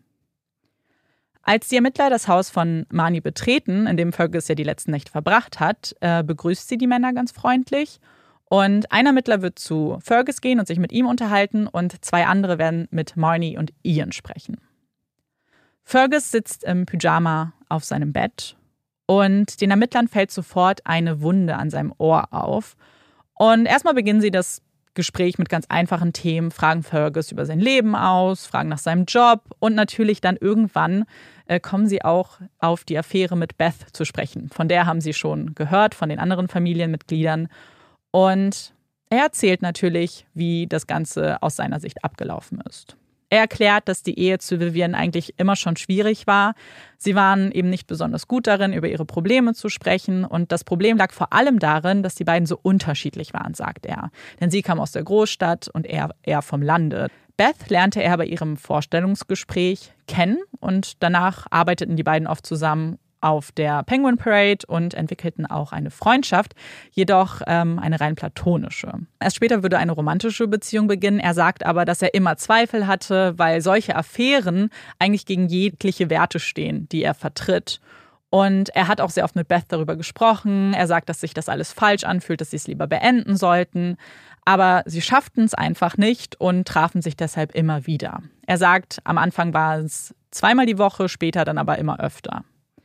Das Ganze fand meistens bei ihr zu Hause statt, aber auch ab und zu in seinem Auto. Er sagt auch, dass Vivian und er die Eheprobleme nie angesprochen haben. Erst ähm, im Dezember, als Vivian ihn und Beth bei einer Umarmung im Stall erwischte, konfrontierte sie ihn mit dem Verdacht, dass er vielleicht eine Affäre haben könnte. Sie war wahnsinnig wütend und er stritt die Affäre jedoch ab. Beth hatte nach diesem Zeitpunkt übrigens äh, so große Angst, dass sie ihren Job auf der Farm kündigte. Dann gab es noch einen Vorfall, von dem Fergus den Ermittlern berichtet. Und zwar sagt er, zwei Tage vor Weihnachten war Fergus auf einer Party bei Beth eingeladen, die bis nach Mitternacht ging. Und als er nach Hause kam, dachte er eigentlich, dass Vivian schlafen würde und er schlich sich in ihr gemeinsames Ehebett. Vivian war aber wach und sie war wütend und fing ihn an zu schlagen. Sie schlug ihn immer wieder in sein Gesicht, ähm, danach auf den Rücken, in die Brust. Sie weinte hysterisch und fragte ihn, wo er denn so lange gewesen ist. Danach umarmten die beiden sich und sie schlief unter Tränen ein. Die Affäre mit Beth wurde mit der Zeit immer intensiver, die beiden sahen sich immer öfter und er sprach mit Vivian auch über die Möglichkeit einer Trennung. Die wollte jedoch an ihrer Ehe arbeiten und organisierte auch ein romantisches Wochenende, um den beiden vielleicht zu helfen und eben der ganzen Beziehung noch mehr Leben einzuhauchen. Das hatte aber keinen Erfolg und Fergus hat eigentlich die ganze Zeit nur an Beth gedacht und sich eigentlich nur darauf gefreut, wieder zurück zu sein und sich mit Beth treffen zu können. Vivian wurde immer ungehaltener und konfrontierte Fergus immer regelmäßiger und sagte, dass er viel zu viel Zeit mit Beth verbringen würde. Und sie schlug ihn auch ein weiteres Mal wieder ins Gesicht, auf die Arme, in die Brust. Er sagt, er wehrte sich dabei nicht, weil er das Gefühl hatte, dass sie jedes Recht dazu hätte, so mit ihm umzugehen. Und während sie ihn schlug, beleidigte sie Beth immer wieder als Schlampe und flehte Fergus an, ihr die Wahrheit zu sagen und endlich zu gestehen, dass sie eine Affäre haben. Aber Fergus schwieg.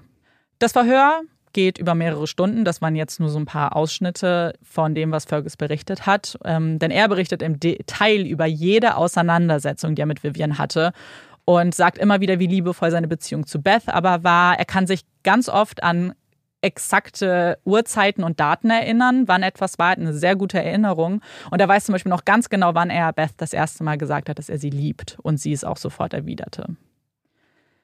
So interessant das natürlich für die Ermittler ist und ihnen auch hilft, vielleicht die ganzen Beziehungen zu den involvierten Personen zu verstehen, ist natürlich die wichtigste Frage, was ist am Tag vor der Tat bzw. an dem Tag der Tat passiert? Und auch das kann Fergus im Detail beantworten.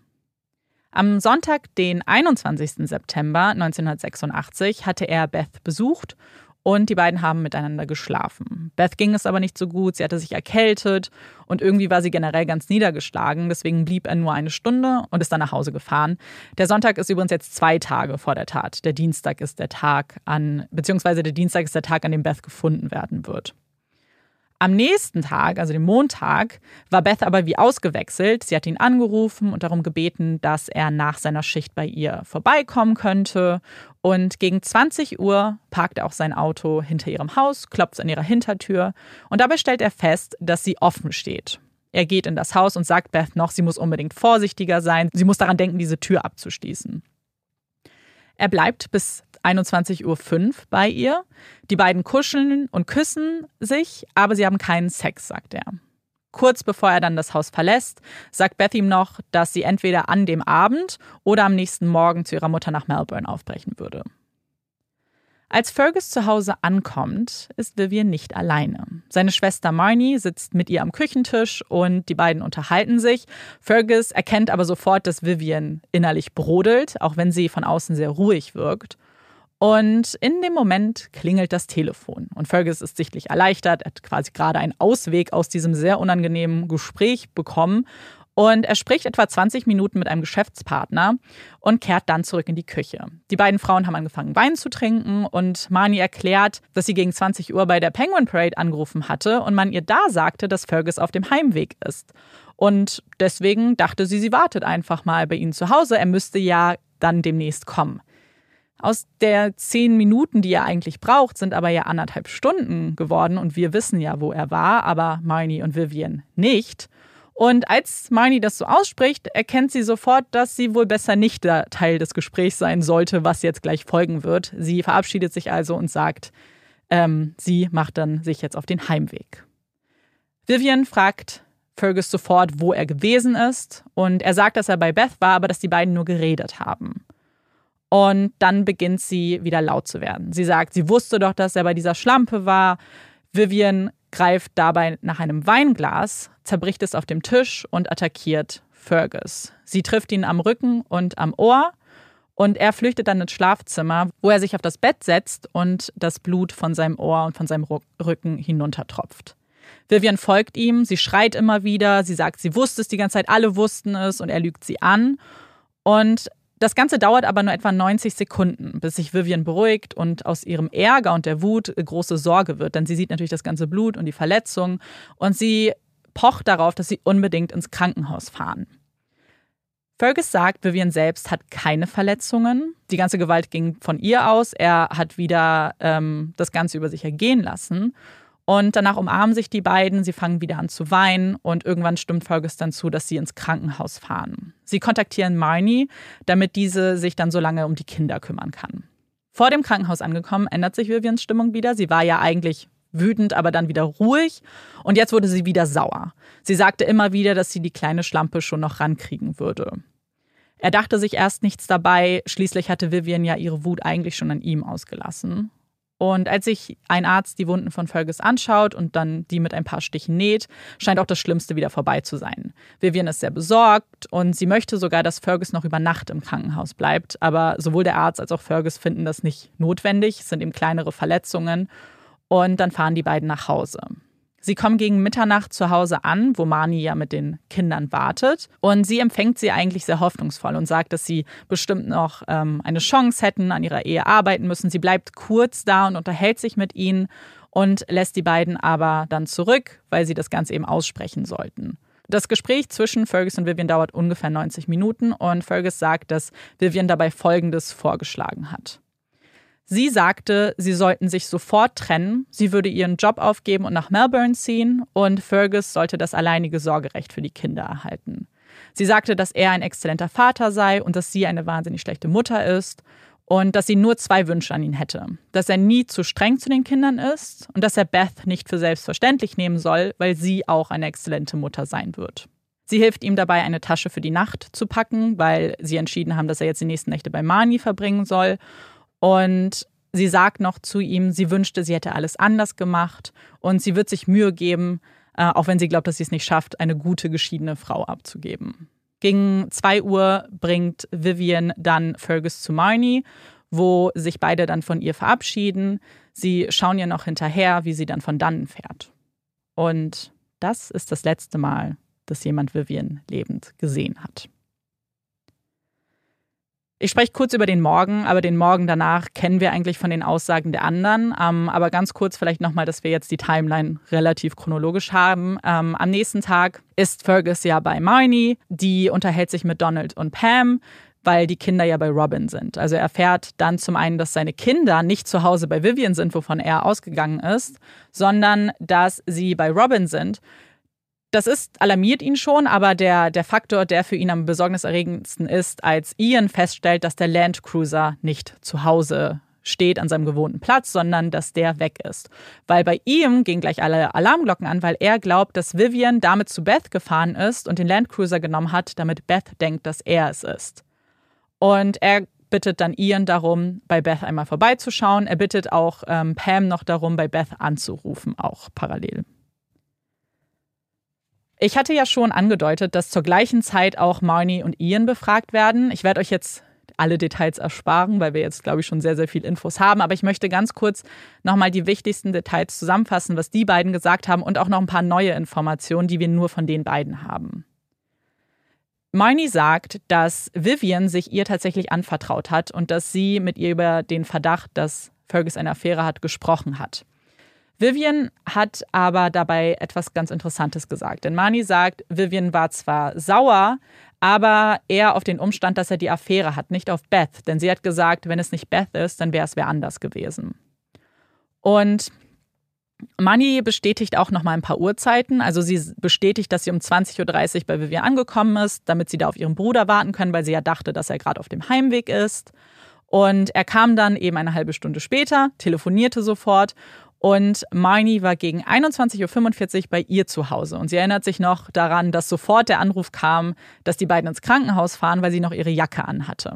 Dann ist Marnie nach Hause gekommen, damit sie auf die beiden Kinder aufpassen kann. Und da macht sie eine Feststellung. Und zwar, sie hat sich im Haus umgesehen und fand blutige Kleidung, Handtücher und Waschlappen vor im Badezimmer. Außerdem auch noch blutige Handtücher. Außerdem fand sie eine Blutspur auf dem Gästebett vor und auch in der Küche. Im Esszimmer fand sie noch ein zerbrochenes Glas, was sie dann in den Mülleimer warf. Sie bestätigt ebenfalls, dass Vivian und Fergus dann später um 2 Uhr bei ihr waren und dass sie sich von Vivian verabschiedet hat. Sie gibt aber noch ein Detail und zwar sagt sie, dass sie Vivian zwei Tabletten Morgadon mitgegeben hat.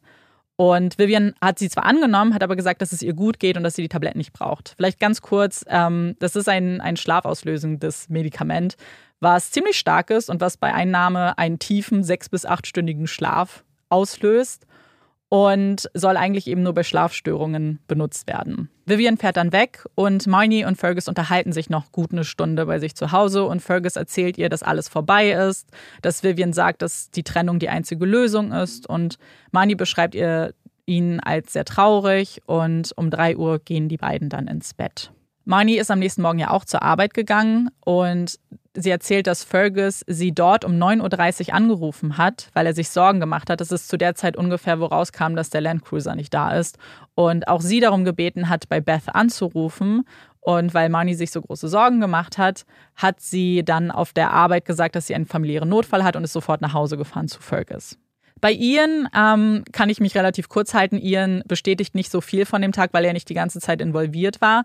Ähm, was aber ganz spannend ist, dass Ian und Marnies Uhrzeiten nicht immer übereinstimmen. Also es gibt eine Diskrepanz bei den Uhrzeiten, die die beiden nennen. Es sind meistens so zwischen 15 und 30 Minuten, ist alles Mögliche drin.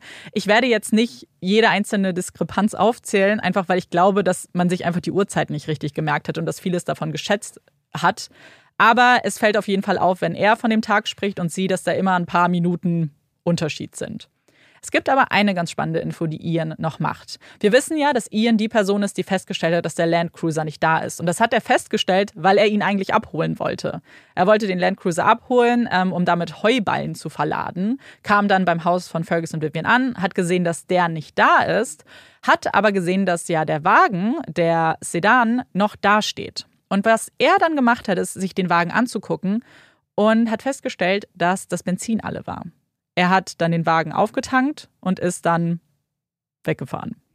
Und jetzt brauchen wir natürlich vielleicht als letzte Aussage noch die vom Krankenhauspersonal. Wir müssen ja noch bestätigt haben, dass das, was Fergus gesagt hat, dass sie ins Krankenhaus gefahren sind, auch wirklich so stimmt.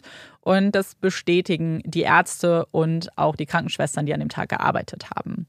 Sie bestätigen, dass er eine Wunde am Ohr hatte und eine Wunde am Rücken, die sie genäht haben, und dass er Blutspuren auf seinem Pullover hatte. Sie sagen, dass Vivian sehr ruhig war, dass sie sehr besorgt wirkte, sie immer seine Hand gestreichelt hat und die beiden sprechen aber gar nicht miteinander. Auf die Frage, was denn passiert ist, sagen sie, dass es ein Unfall war und sich Fergus an einer Glastür geschnitten hätte. Die Stimmung ist relativ angespannt, deswegen haben eigentlich alle Beteiligten schon Zweifel an dieser Version, haben eher das Gefühl, dass es irgendeine Auseinandersetzung gab. Und es gibt einen interessanten Kommentar, den Vivian macht. Und zwar fragt der Arzt Fergus, ob die Wunde weh tut. Und Fergus verneint das. Daraufhin kommentiert Vivian, und ich sage es kurz auf Englisch. Well, you are luckier than I am. Also, Mensch, da hast du ja mehr Glück gehabt als ich. Vivian pocht darauf, dass Fergus über Nacht bleibt. Die Ärzte bestätigen das und sie bestätigen auch, dass sie aber gesagt haben, dass dafür eigentlich da kein Grund für besteht. Sie beschreiben außerdem, dass Vivian zu dem Zeitpunkt einen pinken Pullover getragen hat, einen geblümten Schal und dass man keinerlei Blut an ihrer Kleidung gefunden hat oder Verletzungen gesehen hat. Das sind jetzt also alle Aussagen, die wir jetzt haben von den Beteiligten. Und für die Ermittler ist das jetzt der Punkt, wo sie das Gefühl haben, das Puzzle hat sich endgültig zusammengefügt. Denn dieser letzte Streit, also die Auseinandersetzung, zeigt eine Seite von Vivian, von der die Ermittler bislang ja nichts gehört haben. Zeigt eine sehr aggressive, gewaltvolle Seite, eine hasserfüllte Seite, die all ihre Probleme auf Beth projiziert. Und damit formulieren sie folgende Theorie. Nachdem Vivian am Abend des 22. September von der Affäre ihres Ehemanns erfährt, ist sie außer sich. Die Ehe, für die sie so lange gekämpft hat, alles dafür tat, sie zu retten, wurde von dieser Schlampe Beth zerstört. Also entscheidet sie sich nach der Auseinandersetzung mit Fergus, ihre Nebenbuhlerin auszuschalten. Sie setzt Fergus um 2 Uhr bei Marnie ab und fährt zurück nach Hause, um dort den Landcruiser zu nehmen, damit Beth keinen Verdacht schöpft. Um 3 Uhr verständigt sie Robin, damit sich diese um die Kinder kümmert und fährt dann die 10 Minuten zu Beths Haus. Sie ist der Wagen, den die Nachbarin um 3.20 Uhr gesehen hat und der am Ende der Straße wendete. Im Inneren des Hauses tötet sie Beth, wäscht das Blut von sich und raucht eine Zigarette. Damit die ganze Welt weiß, warum Vivian dies getan hat, ritzt sie ein A auf den Bauch, angelehnt an den Roman The Scarlet Letter von Nathaniel Hawthorne, in dem es um Hester Prynne geht, die ihren Ehemann betrog und ein Kind mit einem fremden Mann zeugte und deshalb als Strafe für jeden sichtbar ein rotes A auf ihrer Kleidung tragen musste. Nachdem sie ihre Tat vollbrachte, klang die Wut und der Hass ab. Sie realisierte, was sie da getan hatte. Voller Schock und aus tiefster Panik fuhr sie mit dem Wagen zur Brücke, parkte ihn dort und stürzte sich von der Brücke, um sich das Leben zu nehmen. Nach allem, was passiert ist, konnte sie so nicht mehr weiterleben. Es ist eine Theorie, die man nicht vollends beweisen kann. Aber eine Theorie, die von einem Coronial Inquest im August 1987 zumindest untermauert wird. Was ist ein Coronial Inquest? Ähm, kurzum, es ist eine Art Prozess, bei dem die Aufgabe nicht ist, einen Schuldigen auszumachen, sondern die Todesursache zu klären. Also es gibt auch Experten und Zeugen, die ihre Aussagen eben vorab schriftlich abgeben. Und dann gibt es auch ein Hearing, bei dem jeder nochmal befragt werden kann, theoretisch. Und das Ergebnis soll eben dann zusammenfassen, was die Todesursache bei einem, zum Beispiel in dem Fall einem Mordfall ist. Und weil es eben nicht darum geht, einen Schuldigen auszumachen, ist das Ergebnis hier aber sehr interessant. Denn es sagt, die Getötete wurde in ihrem Heim mit extremen äußerlichen Verletzungen vorgefunden. Verletzungen, die von einem Messer stammen und von einer anderen Person zugefügt wurden. Ich stelle außerdem fest, dass Vivian Cameron zum Tod dieser Person beigetragen hat. Ich habe gesagt, man soll kein, also das Ziel ist nicht, eine schuldige Person auszumachen. Das klingt jetzt komisch, wenn man das so liest. Aber es ist tatsächlich die Aufgabe, trotzdem festzustellen, wenn man das Gefühl hat, dass eine bestimmte Person zu der Todesursache beigetragen hat. Also wie, als ob sie die Art Waffe in dem Fall wäre. Und das tun sie in dem Fall. Also sie sagen, sie sind überzeugt davon, dass Vivian Cameron zu dem Tod beigetragen hat.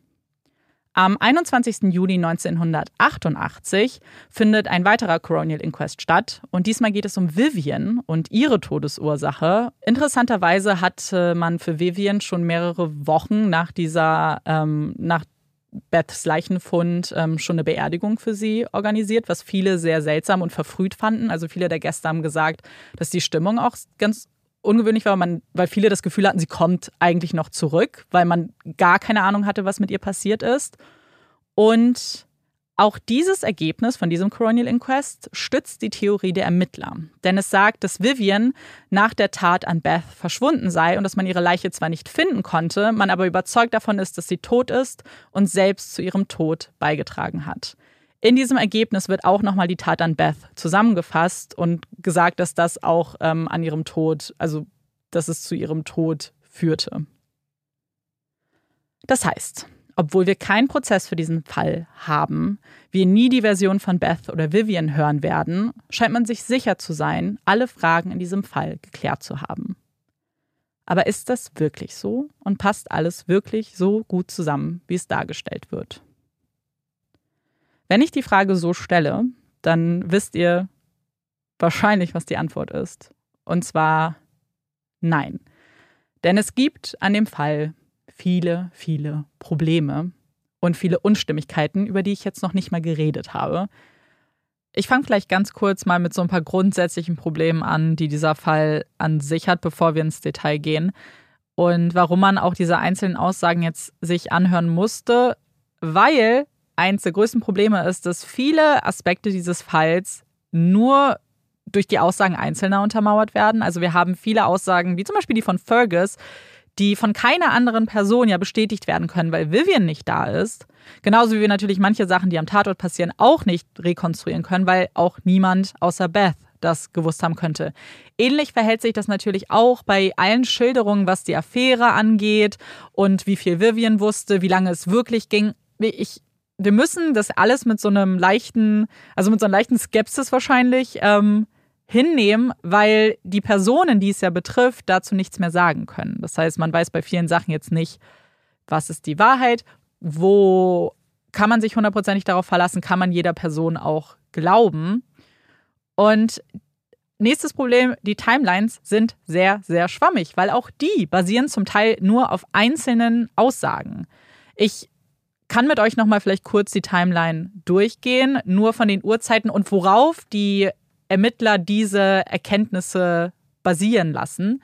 Und zwar haben wir ja den großen Streit, der anfängt um 21 Uhr, als Fergus ja von Beth zurückkommt.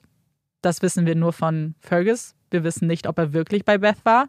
Aber wir wissen, dass er da angekommen ist und das wird ja auch von Marnie bestätigt. Also wir können jetzt erstmal annehmen, dass das vielleicht stimmt, dass er um 21 Uhr gekommen ist und dass dann Marnie das Haus verlassen hat. Und dann beschreibt ja Fergus diesen großen Streit. Wir wissen, dass sie dann ungefähr anderthalb Stunden später im Krankenhaus waren. Und das bestätigen die Ärzte und die Krankenschwestern auch. Also das können wir auch erstmal als gegeben annehmen. Sie fahren dann nach Hause, was Marnie wieder bestätigt. Marnie geht wieder, das heißt, was dann passiert, wissen wir wieder auch nicht mit hundertprozentiger Gewissheit. Aber Fergus beschreibt ja dieses Gespräch, was er mit Vivian geführt hat, bei dem Vivian sagt, dass er das Sorgerecht für die Kinder haben soll, dass sie sich trennen müssen, dass es keine andere Option gibt. Und das soll alles von Vivian ausgegangen sein, sagt Fergus. Dann bringt Vivian Fergus zu Marnie, seiner Schwester. Das bestätigt Marnie wieder, dass es gegen 2 Uhr ist. Timelines sind übrigens schwammig, weil zum Beispiel Fergus sagt, es war 1 Uhr, was aber unwahrscheinlich ist mit der anderen Timeline und wie lange sie sich unterhalten haben. Also hier kann man eher davon ausgehen, dass Marnie die Wahrheit sagt und dass es 2 Uhr war.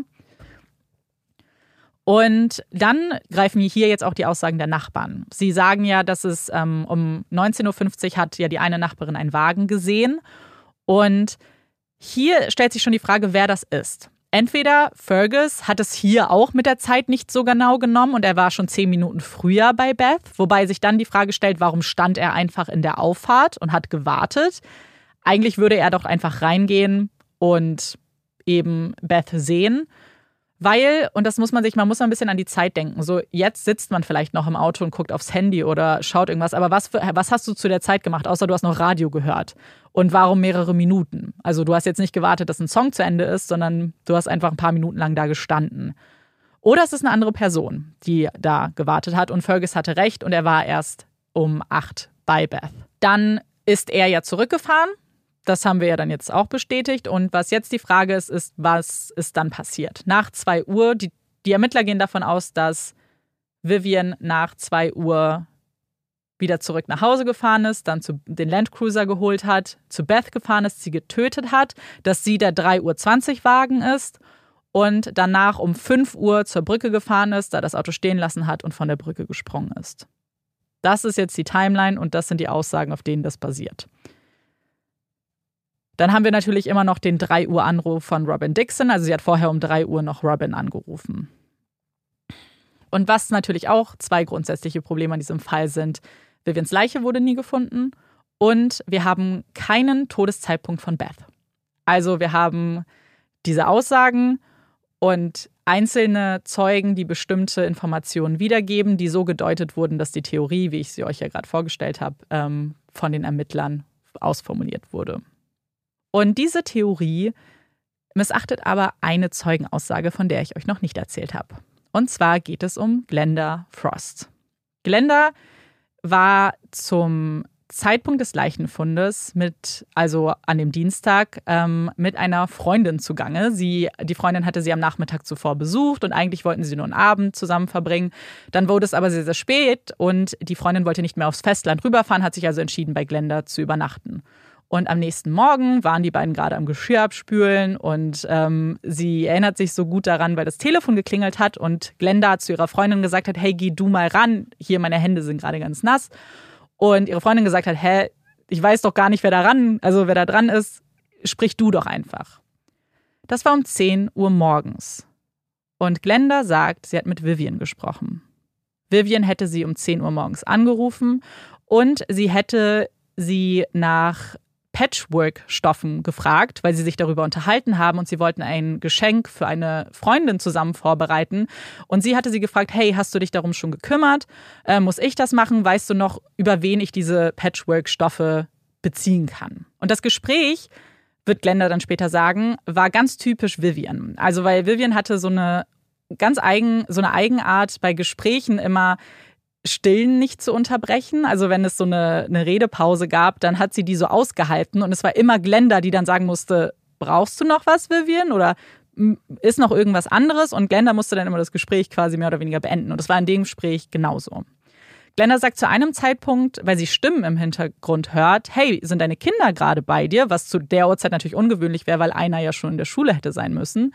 Und Vivian sagt dazu aber nichts und wechselt das Thema dann wieder relativ schnell. Glenda denkt sich zu diesem Zeitpunkt noch nichts, weil sie weiß zwar schon davon, dass Beth tot ist, weil das hatte sich dann schon rumgesprochen, aber sie hatte überhaupt nicht damit gerechnet, dass Vivian in Verbindung mit diesem Verbrechen gebracht wird. Und dann erst am Nachmittag hört sie von den Ersten, dass nach Vivian gesucht wird und Vivian vermisst ist.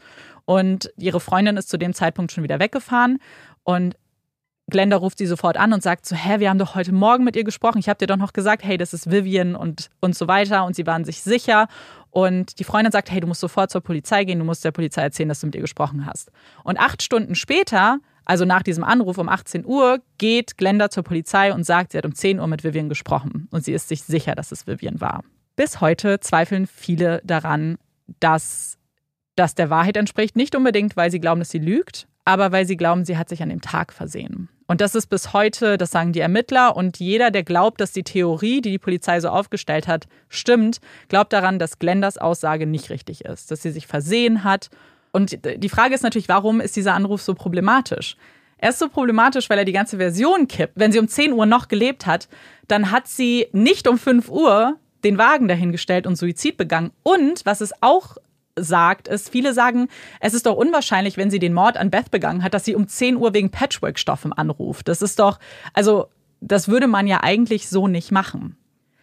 Mich stört, wie schnell Leute, also wie schnell Leute damit sich abfinden können, dass das nicht stimmt dass Leute sagen, dass sie sich versehen hat, weil Glenda sagt, sie kann sich nicht versehen haben, weil ihre Freundin war nur an diesem Morgen da. Sie mhm. war nicht am Morgen zuvor da und nicht am Morgen danach und sie erinnern sich so genau. Ja.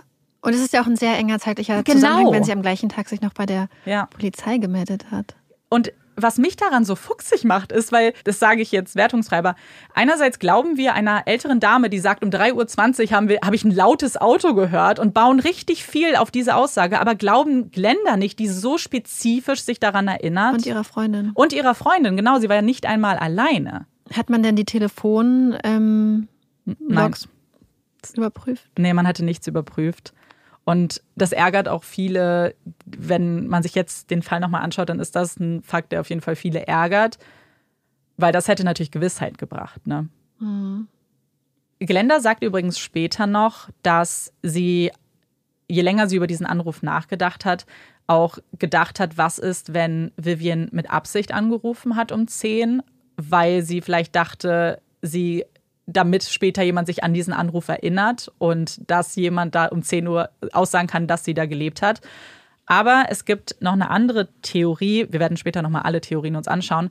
Aber Glenda hat überlegt, ob der Anruf nicht vielleicht aus dem Community House gemacht wurde, dass sie vielleicht im Community House geschlafen hat, dass das vielleicht auch Stimmen sind, die dann um 10 Uhr da waren und dass wirklich nichts passiert ist dass Vivian nichts damit zu tun hat und wirklich aus dem Community House, weil sie eine Nacht Ruhe brauchte und dann wirklich einfach nur über Patchworks nachgedacht hat. Und dass das die Erklärung dafür ist, für diesen Anruf. Ich habe ja schon gesagt, dieser Anruf ändert ja viel an der Theorie der Ermittler, weil sie sagen ja, um 5 Uhr stand der Wagen da und um 5 Uhr ist sie von der Brücke gesprungen. Aber das ist auch ein Problem in sich. Denn der Bäcker, der gesagt hat, dass er den Landcruiser da gesehen hat, hat nie bestätigt, dass es ein Landcruiser war. Er hat gesagt, da stand ein Auto.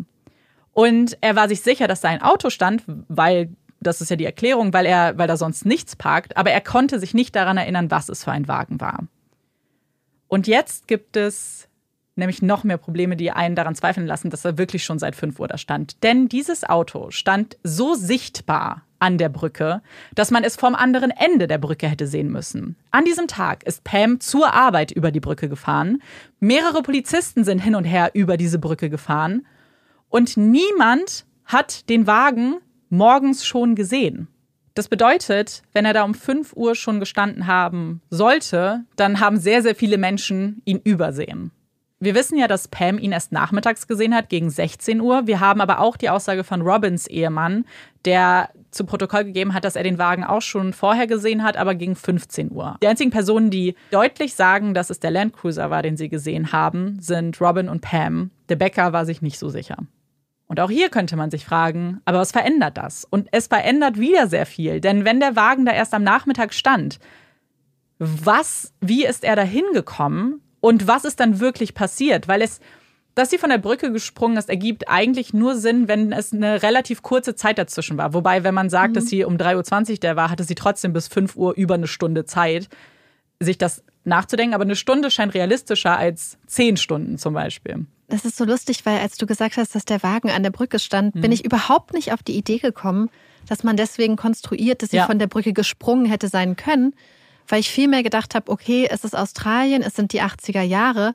Für mich hat halt ein vielmehr das Szenario Sinn ergeben, dass sie zum Beispiel sich dann da per Anhalter hat mitnehmen lassen, dass sie das Auto dort, mhm. falls sie das war, abgestellt hatte, um einfach weiterzufahren mit einer anderen Person.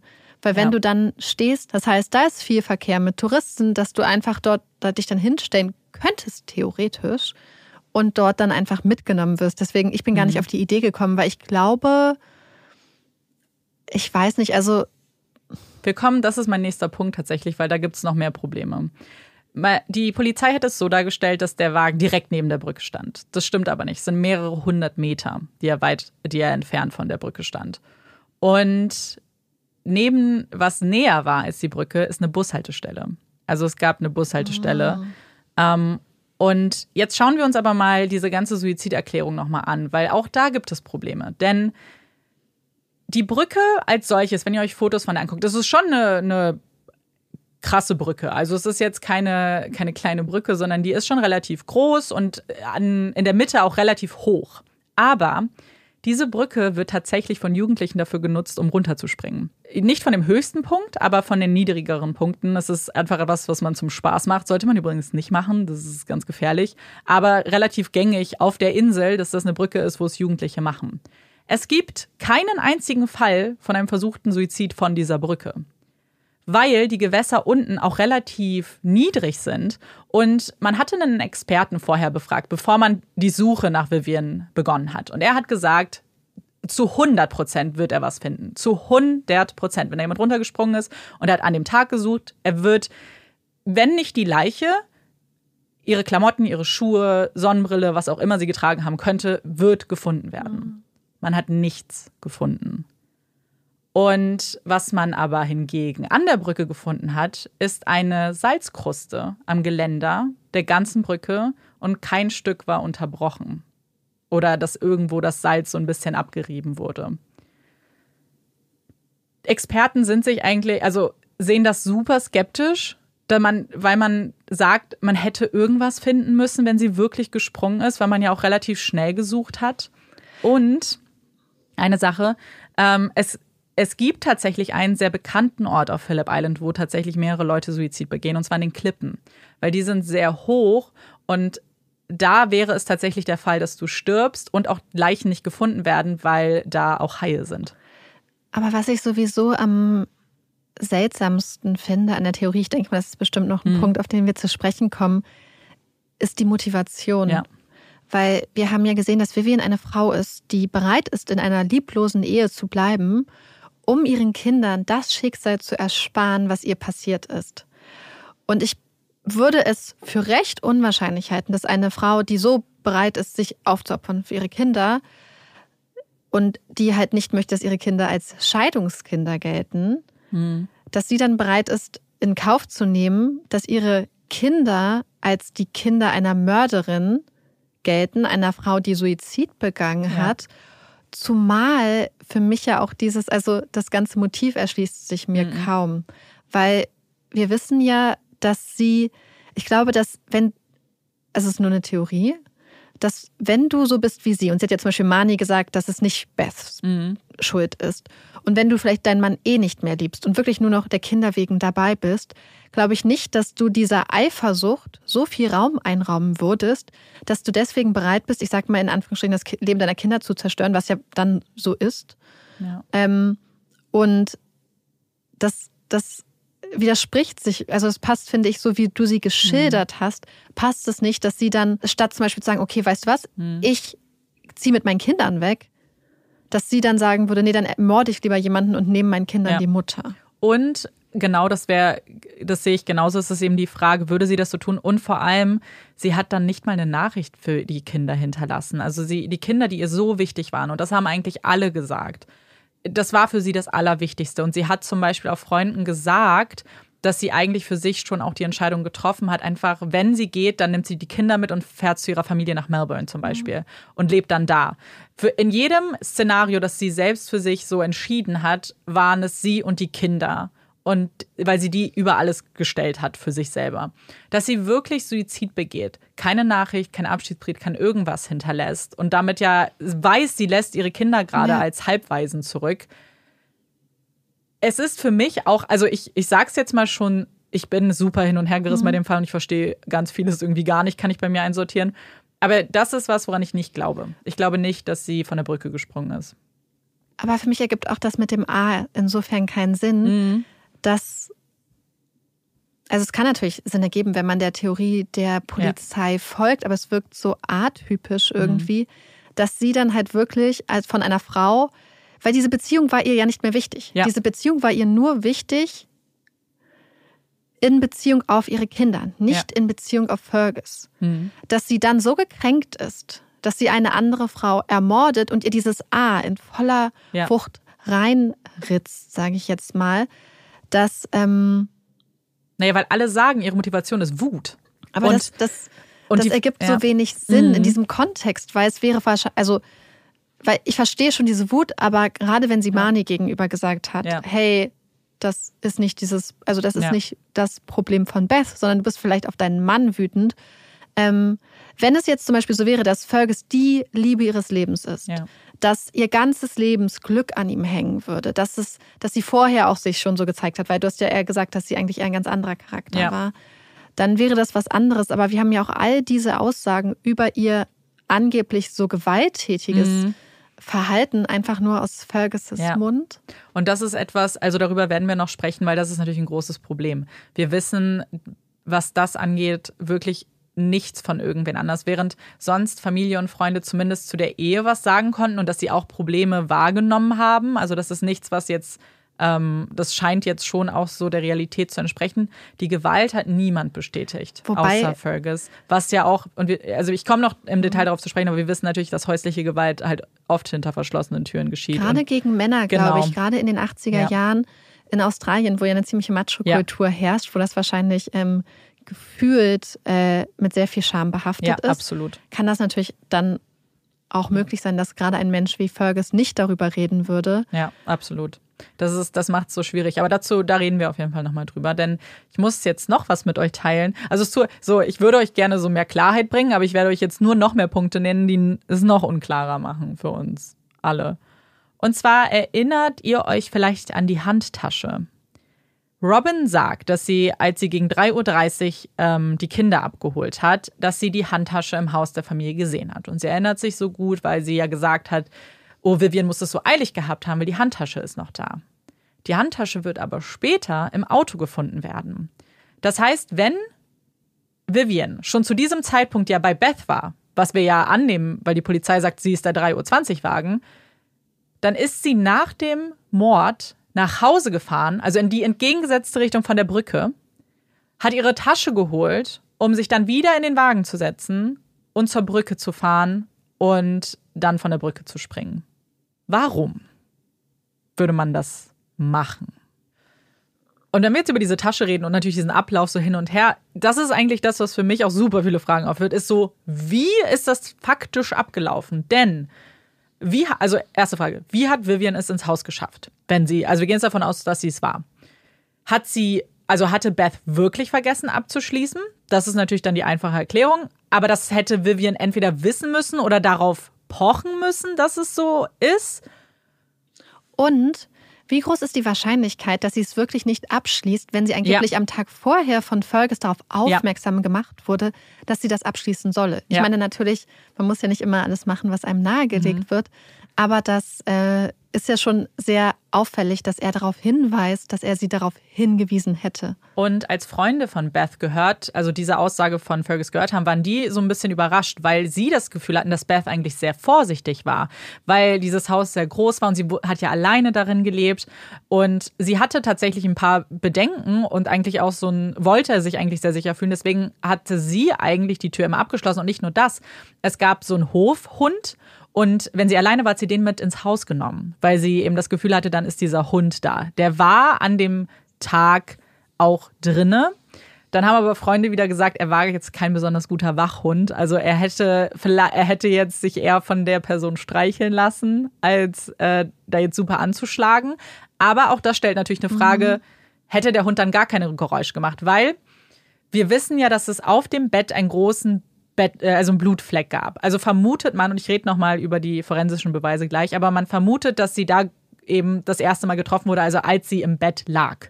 Davon geht man eigentlich aus, dass der erste Stich im Bett war. Das heißt, der Hund hat nicht angeschlagen und sie hat theoretisch nicht gehört, dass jemand reinkam. Sonst wäre sie ja wahrscheinlich nicht im Bett gewesen, außer sie hat jemanden erwartet. Und hat deswegen auch die Tür offen gelassen. Das wiederum ändert alles. Und dann kommen wir noch mal vielleicht ganz kurz. Wusste Vivian, wo Beth gewohnt hat? Keiner, das kann keiner beantworten. Wir wissen nicht, ob Vivian überhaupt wusste, wo Beth gewohnt hat. Und wir wissen auch nicht, ob Vivian wusste, dass sie da alleine lebt, weil es ist eine Familie, es sind fünf Geschwister zum Beispiel. Es hätte auch irgendwer anders dabei sein können. Und es ist ja das Haus der Eltern eigentlich. Also die Eltern hätten genauso gut auch da sein können. Das heißt, sie wäre das Risiko eingegangen, zu diesem Haus zu fahren, vielleicht gar nicht erst reinzukommen, weil es abgeschlossen ist, dann hätte sie Beth wach machen müssen. Und warum man überhaupt Vivian diese Tat zutraut, ist, dass Beth wahrscheinlich geschlafen hat, weil ansonsten, es ist eine sehr brutale Tat und es ist vor allem eine sehr schnelle Tat. Also hier hat jemand sehr schnell agiert und sehr schnell getötet. Das heißt mit viel Kraft auch. Und man hätte ihr das nur zutrauen können, wenn Beth geschlafen hat und sich nicht hätte wehren können. Das heißt, sie ist dieses Risiko eingegangen, ist zu dem Haus gefahren, vielleicht wäre es abgeschlossen, vielleicht wäre jemand da gewesen. Was hätte Vivian dann gemacht? Naja, vor allem mit welchem Gefühl ist sie hingefahren? Mhm. Weil vom Gefühl her hätte ich gedacht, wenn es ihr wirklich um dieses, ähm, um diese, diesen, diese Eifersucht geht, ja. dass sie vielleicht eher hingefahren wäre für eine Art Aussprache, für ja. Vorwürfe, für eine Entschuldigung, äh, um jemandem zu drohen, das ergibt für mich alles auf den ersten Blick erstmal viel mehr Sinn, als dass man in ein fremdes Haus geht und dann gehst du rum und suchst in jedem Zimmer, bis mhm. du irgendwann eine schlafende Person findest. Ja. Und genau, was war die Intention? Also wollte sie töten direkt, was ja so scheint, weil wenn sie geschlafen hat, da, also. Mhm.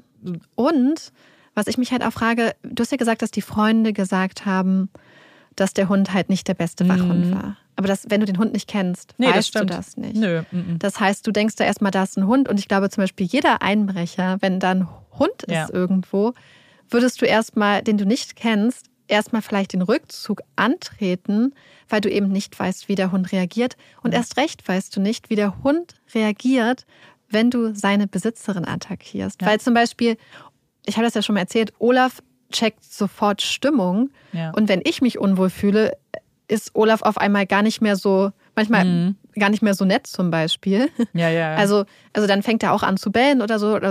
Und ja, und wir hatten ja kurz vorhin schon darüber geredet, aber es wird ja gesagt, dass sie so wahnsinnig wütend war und in diesem Rage-Mode so war. Aber da stellt sich auch die Frage, wie lange hält der an? Weil, wenn wir uns die Timeline jetzt nochmal angucken, und ich baue, und die Timeline, von der wir sprechen, ist ja immer die der Polizei. Das heißt, das ist das ist, sind Dinge, die die Polizei so akzeptiert hat als Fakt. Das heißt, sie ist um 2 Uhr von Marnie weggefahren, muss dann irgendwie wütend geworden sein. Also ab dem Moment, entweder kommt der Rage oder erst zu Hause, ist dann eine Stunde später bei Beth. Und hat vorher doch noch jemanden angerufen, angerufen um drei, damit ja. sich jemand um die Kinder ja, kümmert. Genau, in ihrem Rage.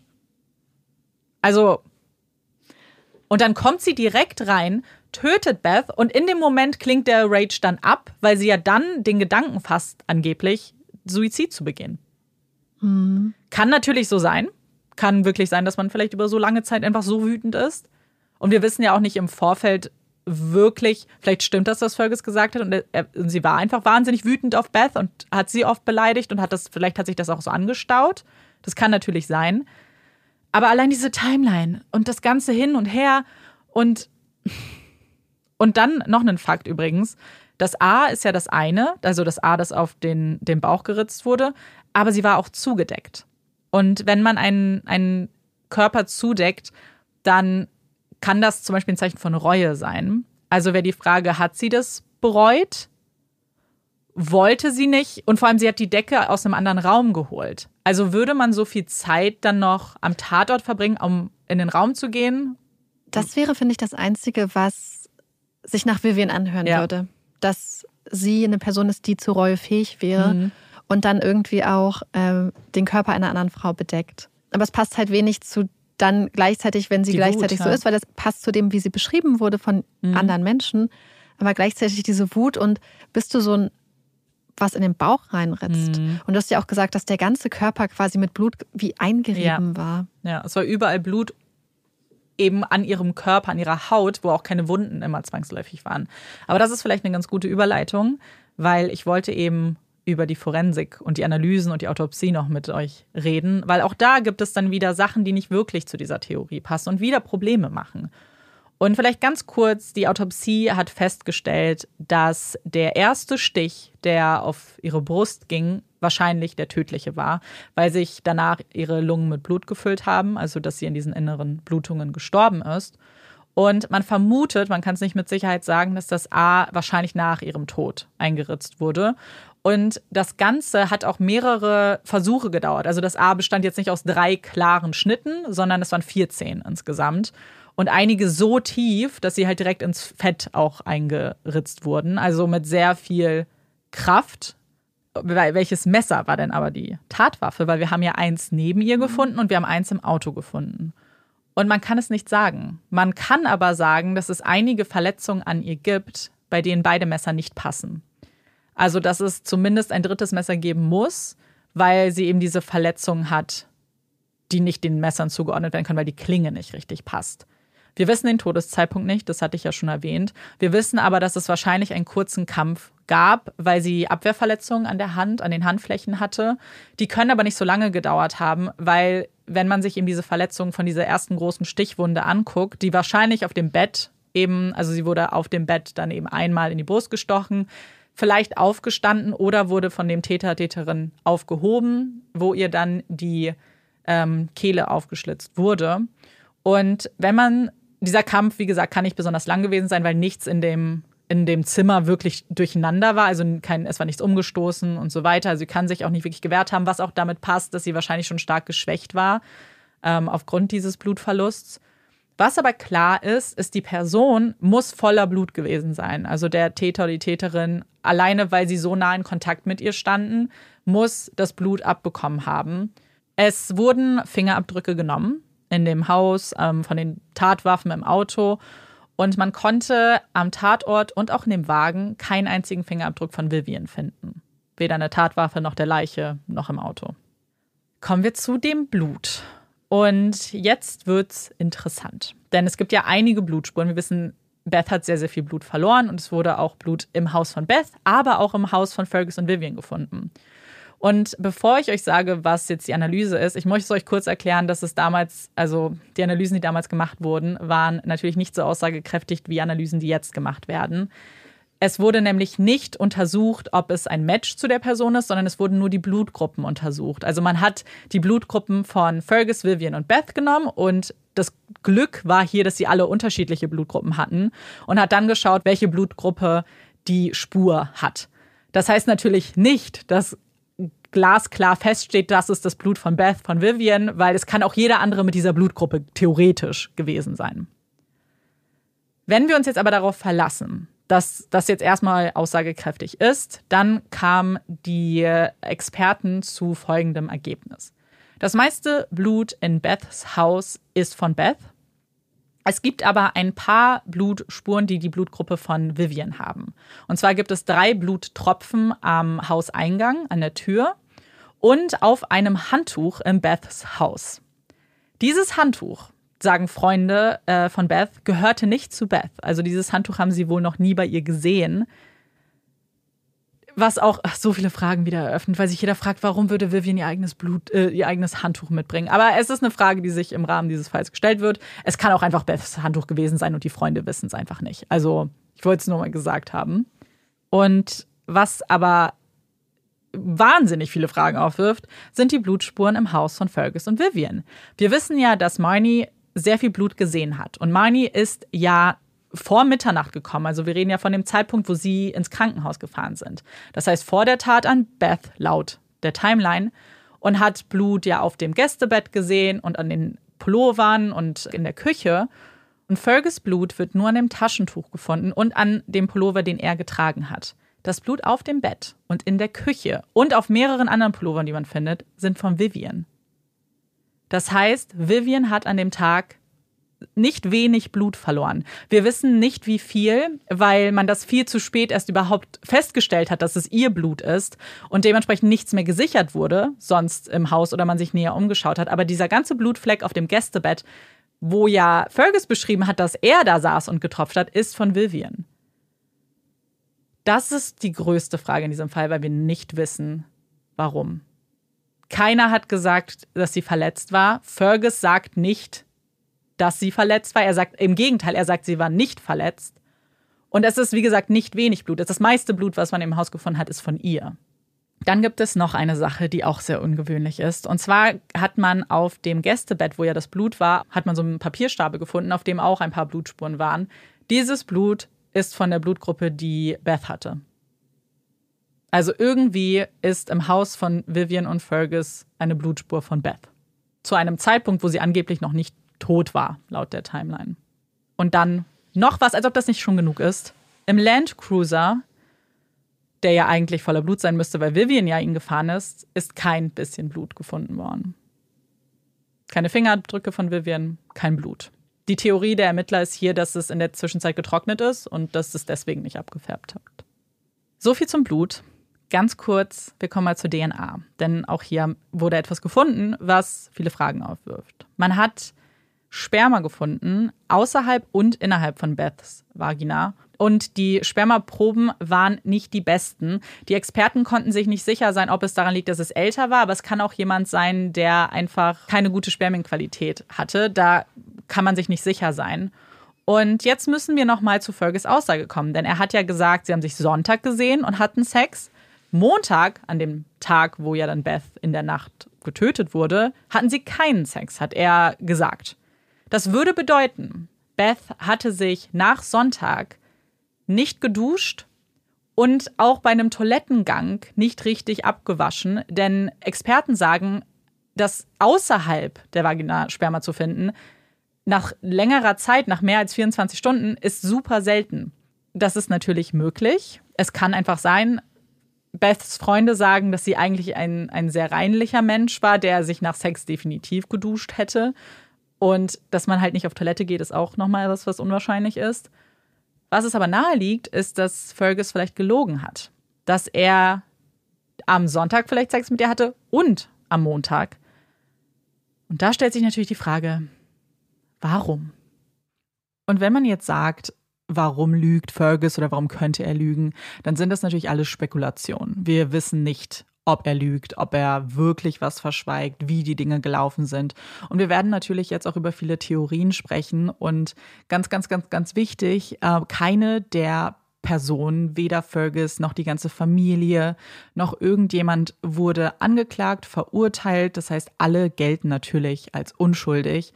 Und das ist uns ganz, ganz wichtig, das zu sagen, weil selbst wenn wir spekulieren und überlegen, was hätte passiert sein können, wir natürlich zwangsläufig auch jemandem eine mögliche Schuld zusprechen. Das sind aber nur Spekulationen. Wir wissen es überhaupt nicht. Es sind nur Ideen und Theorien und unsere Gedanken und und das ist einfach super, super wichtig, das nochmal äh, auch so klarzustellen, bevor es jetzt losgeht. Also ich habe mir das, ich fand das ganz interessant, als du ähm, den Fall damals erzählt hast und seine Aussagen und wie mhm. man alles vorgefunden hat, weil wenn man sich überlegen würde, ähm, also es wirkte so bei seinen Aussagen, als ob Fergus, also das ist jetzt wirklich das, was ich instant gedacht habe, dass er mit seinen Aussagen immer versucht hat, schon Erklärungen für Sachen zu liefern, die später am Tatort gefunden werden könnten oder Fragen, die man sich stellt. Sei es zum Beispiel, also meine erste Alarmglocke ging an, als er gesagt hat, ja, ja, ich habe sie darauf hingewiesen, dass sie die mhm. Tür nicht abgeschlossen hat, weil die erste Frage war ja, die du gestellt hast, wie ist die Person reingekommen? Wurde die Person erwartet oder war es eine fremde Person? Und das äh, ist ja ein ganz klarer Hinweis darauf, dass er klarstellen möchte, dass die Tür offen war, was ja den, ja. den Verdacht ablenken würde von einer Person, die sie kennt. Ähm, dann, wie das Auto gefunden wurde, dass man die Handtasche darin gefunden hatte, du hast ja gesagt, mhm. Zigaretten mhm. beispielsweise, dass er schon gesagt hatte, dass er Angst hatte, dass Vivian den Landcruiser genommen hat, mhm. um damit zu Beth zu fahren, weil er Angst hatte, dass sie sich als er ausgeben möchte. Das heißt ja, dass vielleicht, das würde ja nicht nur sich auf Beth beziehen, sondern auch wenn andere denken, sie hätten Fergus gesehen, dass er dann sagen kann, nee, nee, nee, das hat mhm. sie vielleicht mit Absicht gemacht. Das heißt, schon diese, schon dieser Verdacht. Und ähm, dann auch sie also es sind einfach so viele Sachen, die er immer schon erklärt hat. Zum Beispiel jetzt auch, wo du erzählt hast mit dem Blutfleck. Ja, ich saß auf dem Bett mhm. und wurde getroffen. Und ähm, ja, weil, oder zum Beispiel ja. genau auch diese Sache mit dem, mit dem Sex, was du angesprochen hattest, dass er so extra sagt, nee, an dem Tag hatten wir keinen Sex. Man würde vielleicht auch fast davon ausgehen, dass er grundsätzlich solch, mit solchen Details vielleicht ein mhm. bisschen sich zurückhält. Und ich habe so ein bisschen das Gefühl, dass vielleicht ähm, Mani ihm auch in seinen Plan, in mhm. also, also meine Theorie ist ein bisschen, dass Fergus dahinter steckt und dass er zwei Frauen auf dem Gewissen hat. Und das für mich ergibt das mit Vivian sehr wenig Sinn, weil auch das, was er immer gesagt hat, was Vivian gesagt hätte, so, dass sie sich bei ihm entschuldigt hatte, dass, dass er sich um die Kinder kümmern ja. solle und ähm, dass sie auch nicht wütend auf Beth ist, wirkt ein bisschen, als hätte er am Schluss das Gefühl gehabt, okay, ich darf auch nicht zu doll auftragen. Mhm und dass er vielleicht nicht damit gerechnet hat, dass wenn er nach Hause kommt, dass Mani da sitzt. Ja. Und das ist auch so ein bisschen mein, mein letzter Punkt für die Probleme. Und zwar, was ist mit der Familie? Also was ist mit dieser ganzen Dynamik und was verschweigt die Familie vielleicht und wo sind potenzielle Lügen oder zumindest Unstimmigkeiten?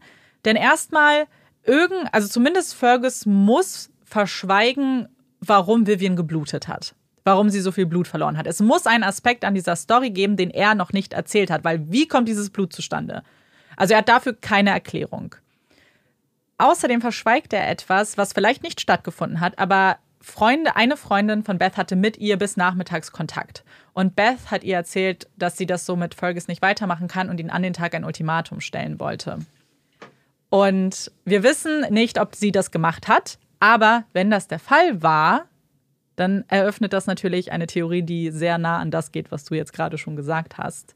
Dann, das hatten wir vorhin schon angesprochen, so wenn Vivian Gewalt mehrfach gegen ihn, also gewalttätig wurde mehrfach gegen ihn, ist auch die Frage, warum es kein anderer weiß. Aber da gibt es eben die, gibt es eine klare Erklärung, einfach, dass da Scham mit reinspielt. Zu, einfach weil er ein Mann ist, der vielleicht Opfer von häuslicher Gewalt wurde, zu der Zeit erst recht.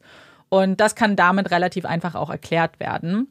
Wobei sich einige trotzdem die Frage stellen, ob er wirklich so passiv gewesen wäre, weil er von sich selber sagt, dass er eigentlich der Temperamentvolle in der Beziehung war und nicht Vivian. Aber auch das kann man eigentlich damit erklären, dass es vielleicht einfach diese Rollen waren, die er nach außen so gelebt hat. So, ich bin der temperamentvolle Mann. Und vielleicht sah das hinter verschlossenen Türen aber auch anders aus. Und jetzt kommen wir zu diesen, ich weiß, dass du, ich habe so ein paar Blicke gesehen, als ich den Fall vorgelesen habe, diese ganzen, warum hat Fergus jeden seiner, alle seine Familienmitglieder gebeten, bei Beth anzurufen und vorbeizuschauen und warum hat er das nicht gemacht? Ja. Weil ich weiß, dass ich habe, ja, ich mich auch, die ganze Zeit. Er hat es nicht gemacht. Man weiß nicht warum. Man hat gedacht, vielleicht, weil er diese kleinen Verletzungen hatte, dass er vielleicht sich nicht fit gefühlt hat oder dass er vielleicht einfach dem so aus dem Weg gehen wollte, weil er ja dachte, vielleicht lebt Beth und er wollte jetzt keinen Streit oder so. Aber es gibt so ein paar Telefonate, die keinen Sinn ergeben. Bevor festgestellt wurde von Ian, dass der Landcruiser fehlt, war Fergus eigentlich kaum besorgt. Also er war zum Beispiel auch nicht besorgt, dass seine Frau jetzt nicht da war oder so, obwohl sie ja von Robin schon wussten, dass die Kinder bei sich sind. Also da war die Sorge jetzt nicht so groß. Aber als dann der Landcruiser weg war, hatte er sich ja gesorgt und hatte dann Ian und Donald gebeten, dahin zu fahren. Erste Frage, warum mussten beide dahin fahren? Und was auch Hand in Hand geht, ist, er hat nämlich im gleichen Atemzug Marnie angerufen auf Arbeit und hat Marnie gebeten, äh, nach Hause zu kommen.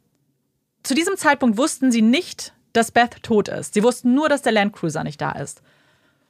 Warum kommt Marnie nach Hause, wenn Ian eigentlich zu Hause sein sollte? Wenn man jetzt sagt, oh, wir möchten uns um dich kümmern, so wir wollen jetzt hier sein, dann hätte ja Ian bei ihm bleiben können. Donald wäre zu Beth gefahren. Fertig. Warum mussten beide zu Beth fahren? Warum musste Marnie nach Hause kommen? Sie hat auf Arbeit einen Notfall, so einen Familiennotfall ausgelöst, aber sie wussten noch gar nicht, was los ist. Und ich will jetzt auch, also vor allem, was ich so denke, wenn Fergus Farmer ist, Mhm. der auf einem Bauernhof arbeitet, dann ist das ein Mann, der, ich gehe mal davon aus, super starke, anstrengende körperliche Arbeit Ja. und Schmerzen gewohnt ist, weil das ist einfach ein Job, wo du oft Schmerzen hast. Absolut, ja. Und dass so ein Mann dann durch eine Verletzung am Ohr Mhm. und kleine Verletzungen am Rücken so, ich sag mal, ausgenockt ist, überrascht mich, weil ich das eigentlich eher Mhm. vermuten würde, dass, dass das dann meistens äh, so ist, okay, geht halt nicht anders, weil man auch mit Blasen an den Füßen und und, und Ja. Schulterschmerzen und Rückenschmerzen und einem kaputten Knie arbeitet, wenn du in der Landwirtschaft bist. Und wir wissen ja, dass er sehr viel auch gearbeitet hat. Also klar, das geht dann vielleicht auch auf die Knochen auf Dauer, aber er war ja, er hat das ja gemacht, auch immer noch, so diese 90 Stunden, wovon ich ja gesprochen habe. Und es ist auch die Frage, warum war er so alarmiert, dass der Landcruiser fehlt und hat das sofort mit Beth in Verbindung gebracht? Er sagt ja, weil Beth dann gedacht hätte, er ist es. Das ergibt aber nicht wirklich viel Sinn, weil also er ist mit dem Landcruiser gefahren, aber er ist genauso oft zu ihr mit dem Sedan gefahren. Also sie hätte bei beiden theoretisch denken können, er ist es. Sogar wahrscheinlicher als mit dem Landcruiser. Ja.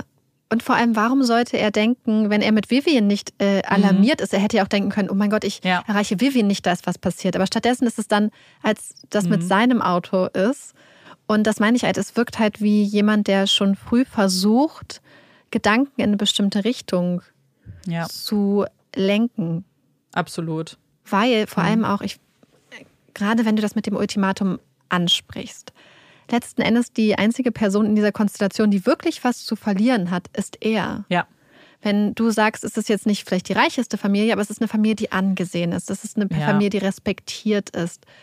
Dass, ähm, Und sie haben auch nicht wenig Geld. und wenn wir uns dann vorstellen, also ich weiß ja nicht, wie das Scheidungsrecht damals ist, aber dass zum Beispiel das ein Ausschlag gewesen wäre, dass irgendwas passiert ist, dass ähm, es dieses Ultimatum gab und dass Beth zum Beispiel gesagt hat, das oder das und dass er dann ausgerastet ist und dass ähm, er gleichzeitig aber auch wusste, dass er dann nur die Möglichkeit hat, Vivian theoretisch das in die Schuhe zu schieben und auch, also er hatte einfach was zu verlieren, Ja. auch wenn das publik wird. Und wenn Ja. angenommen, also Vor allem, er hatte wirklich was zu verlieren, weil das, ich habe ein paar Theorien aufgefasst, aber eine, äh, also nimmt mit auf, dass Vivian auch zum Beispiel Anteile an der Rennstrecke hatte, die alle auf ihn übergegangen sind. Und Vivian hat kurz davor geerbt.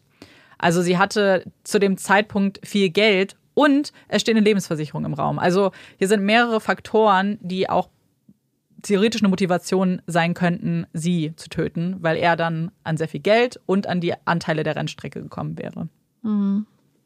Und vielleicht, ja.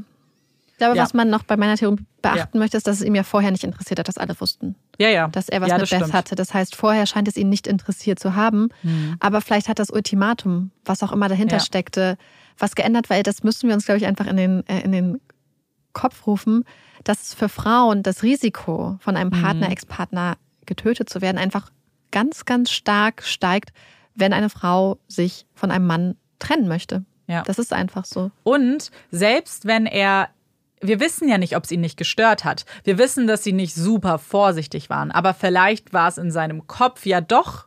Weil ich glaube nicht, dass ihn jemand darauf angesprochen hat. Weil das kennen wir, wir kennen das doch, wenn man munkelt und gerade bei 4000 Leuten so, die Leute sind alle so, ja, ja, ihr zwei verbringt viel Zeit.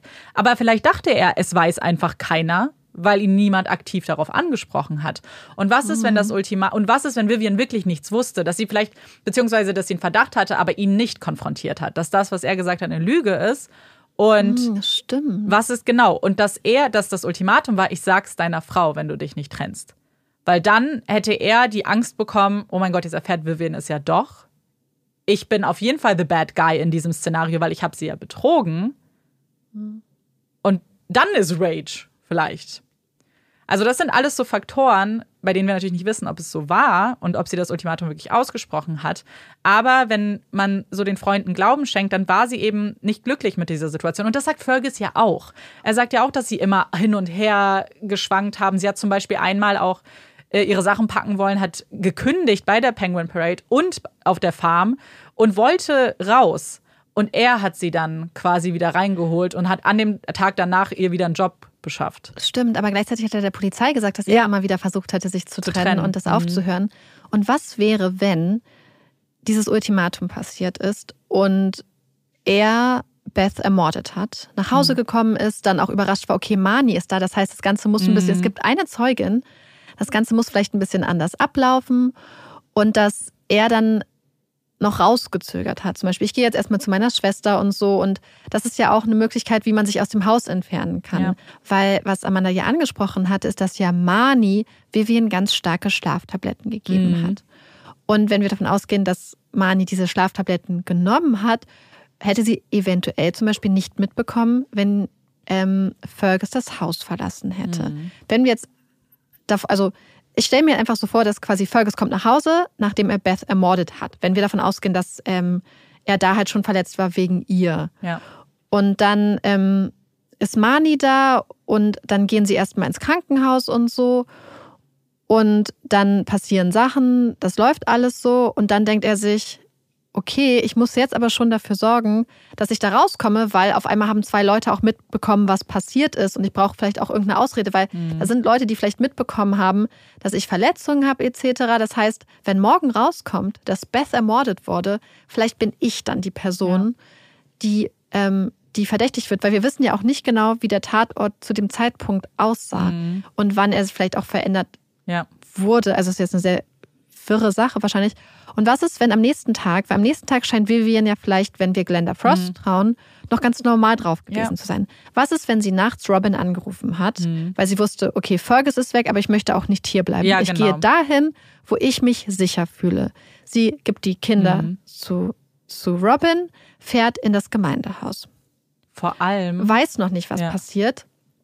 Und dann am nächsten Tag merkt er so ein bisschen, ähm, oh mein Gott, das läuft alles aus dem Ruder und hat vielleicht schon Sachen vorbereitet, weil er weiß, dass im Laufe des nächsten Tages spätestens Vivian erfahren wird, was passiert. Ja. Und vielleicht hat sie das erfahren, was passiert ist mit Beth. Und vorher dachte sie, da hätte es nur eine Auseinandersetzung gegeben oder hat ihr irgendwas anderes erzählt. Mhm. Wir wissen es ja nicht.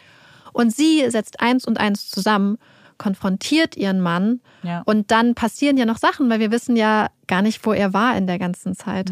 Und vor allem, was ist, wenn, wenn dieser Streit, den Fergus ja sehr einseitig beschrieben hat, nicht so einseitig war, sondern es wirklich eine Auseinandersetzung war, in der er Vivian verletzt hat. Das würde das Blut erklären. Sie ihm vielleicht wirklich diese drei Wunden zugefügt hat, einfach weil es eine Handgreiflichkeit gab.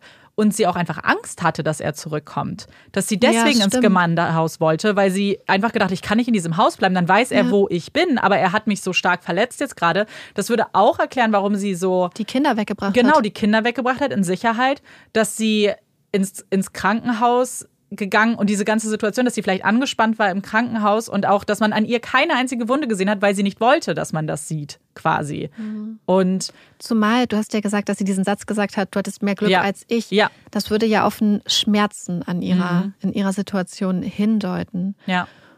Man deutet, also viele deuten den darauf hin, dass sie wirklich von dieser Affäre erfahren hat und dass man so sagt, so, oh, meine inneren Wunden kann ich nicht nähen. Mhm. Aber wir wissen ja, dass sie äußere Wunden gehabt haben muss. Auch wenn wir nicht Weil wissen, wo. Eben, sie hat so viel Blut verloren in dem Und Haus.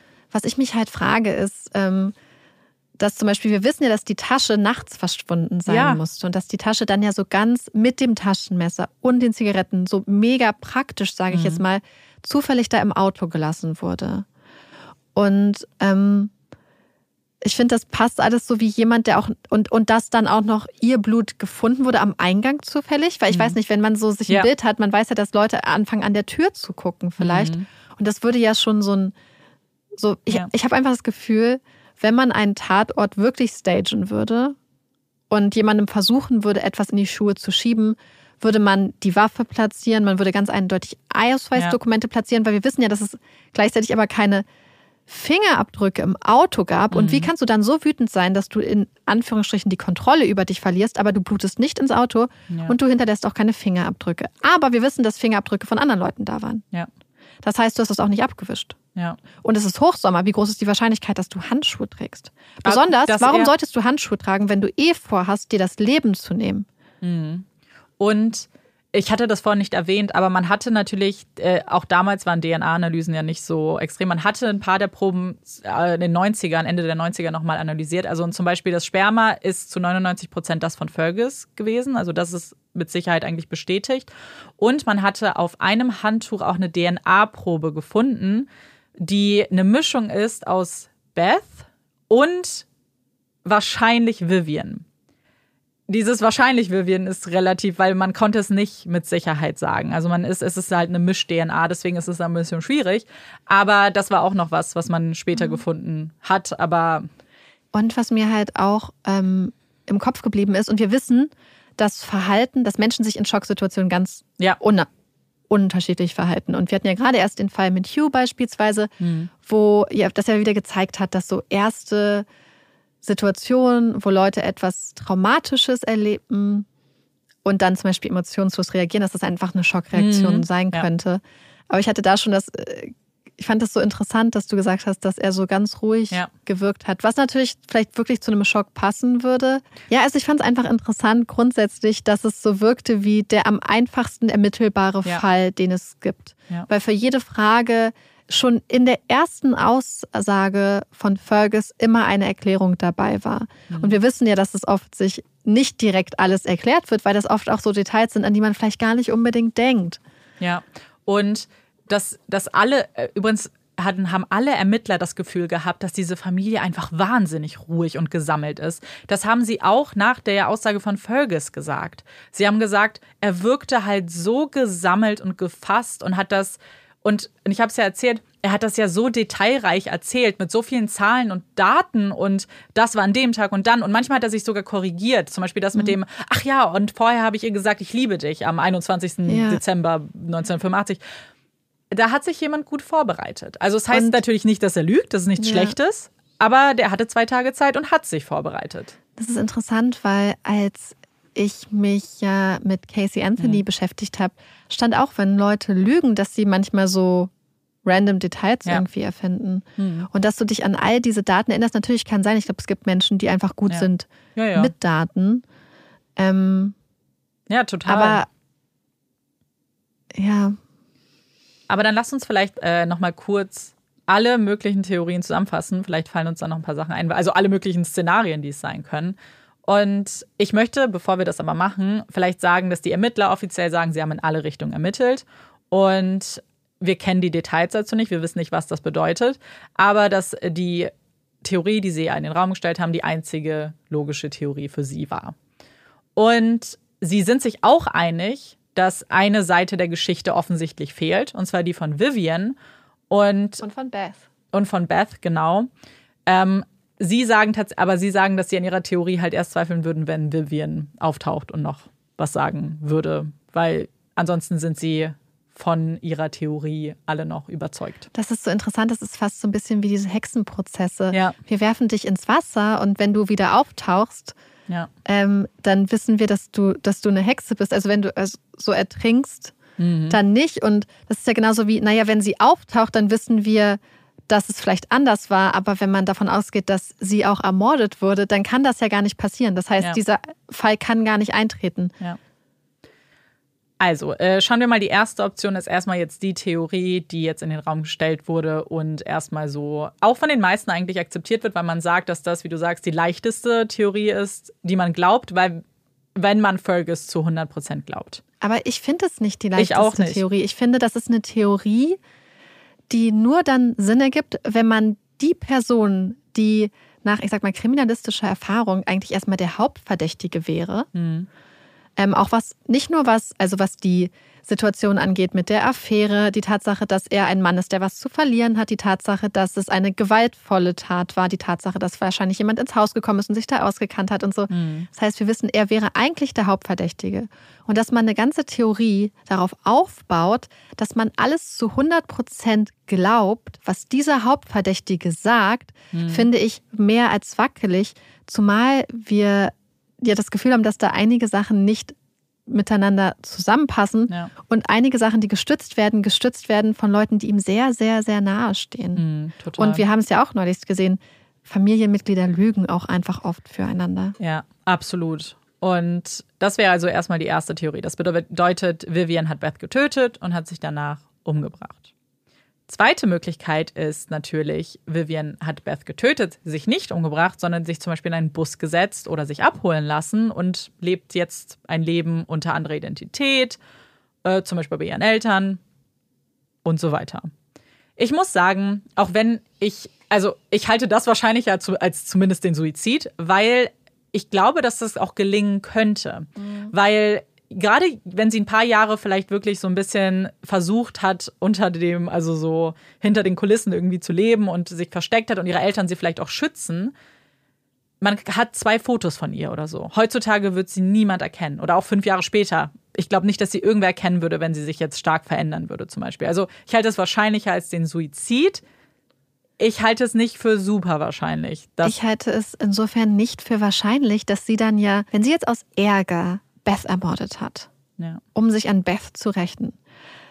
Dann würde sie aber alles, was ihr wichtig ist, dann aufgeben. Das heißt, ja. sie würde am Schluss sich selbst am stärksten bestrafen, weil wenn man dem glaubt, dass sie Beth bestrafen möchte, weil Beth quasi sich was genommen hat, was ihr gehört, jetzt in Anführungsstrichen, wenn mhm. man so possessive ist, wenn man über andere Menschen denkt, ähm, dann warum sollte sie dann ihre Kinder, die sie angeblich über alles geliebt hat, und das würde ich jetzt auch einfach ja. mal so hinnehmen, dann ihrem Mann überlassen, der sich so unmoralisch gehalten hat und dann lieber ein Leben alleine auf der Flucht?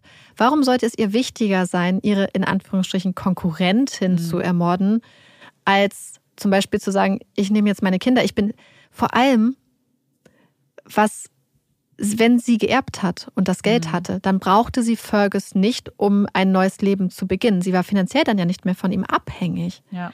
Das heißt, diese Sache, die Frauen oft beieinander hält, nämlich also oft bei ihren Männern gehalten hat in der Vergangenheit, nämlich eine finanzielle Abhängigkeit, eine wirtschaftliche Abhängigkeit, ist hier ja auch nicht mehr gegeben. Ja. Und was ich komisch finde, ist dann der auch der 10 Uhr Anruf.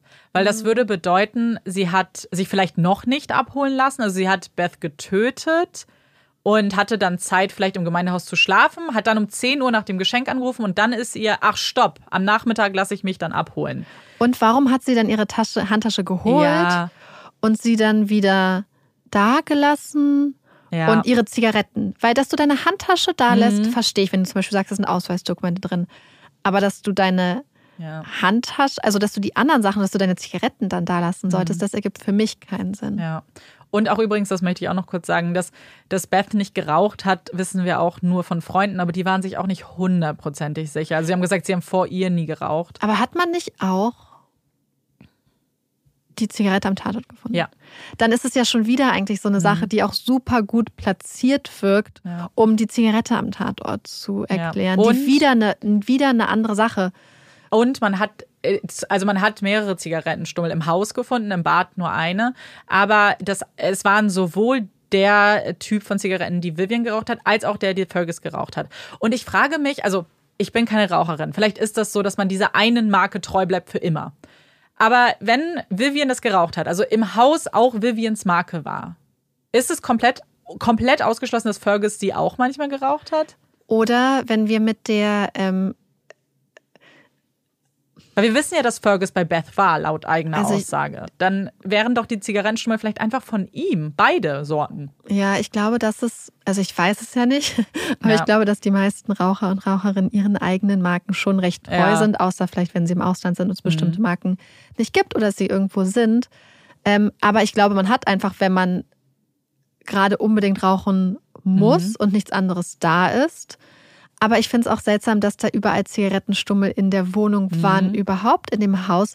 Weil wenn wir davon ausgehen, dass es das Haus von Beths Eltern ist ja, und sie nicht geraucht hat, wenn du dann Raucher da hast, der Zigarettenstummel da lässt und du bist es nicht gewöhnt zu rauchen, dann riechst du das ja ganz stark. Ja. Also ein Zigarettenstummel kann ja einen ganzen Raum Ja, voll stinken. total, ja. Oder Asche.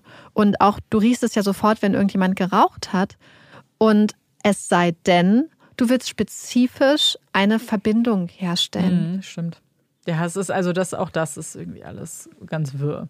Es ist so witzig, weil Amanda meinte gerade, Ja. es ist so wirr. Ich finde, es ist nur wirr, wenn man der Theorie der Polizei Mhm. Glauben schenkt.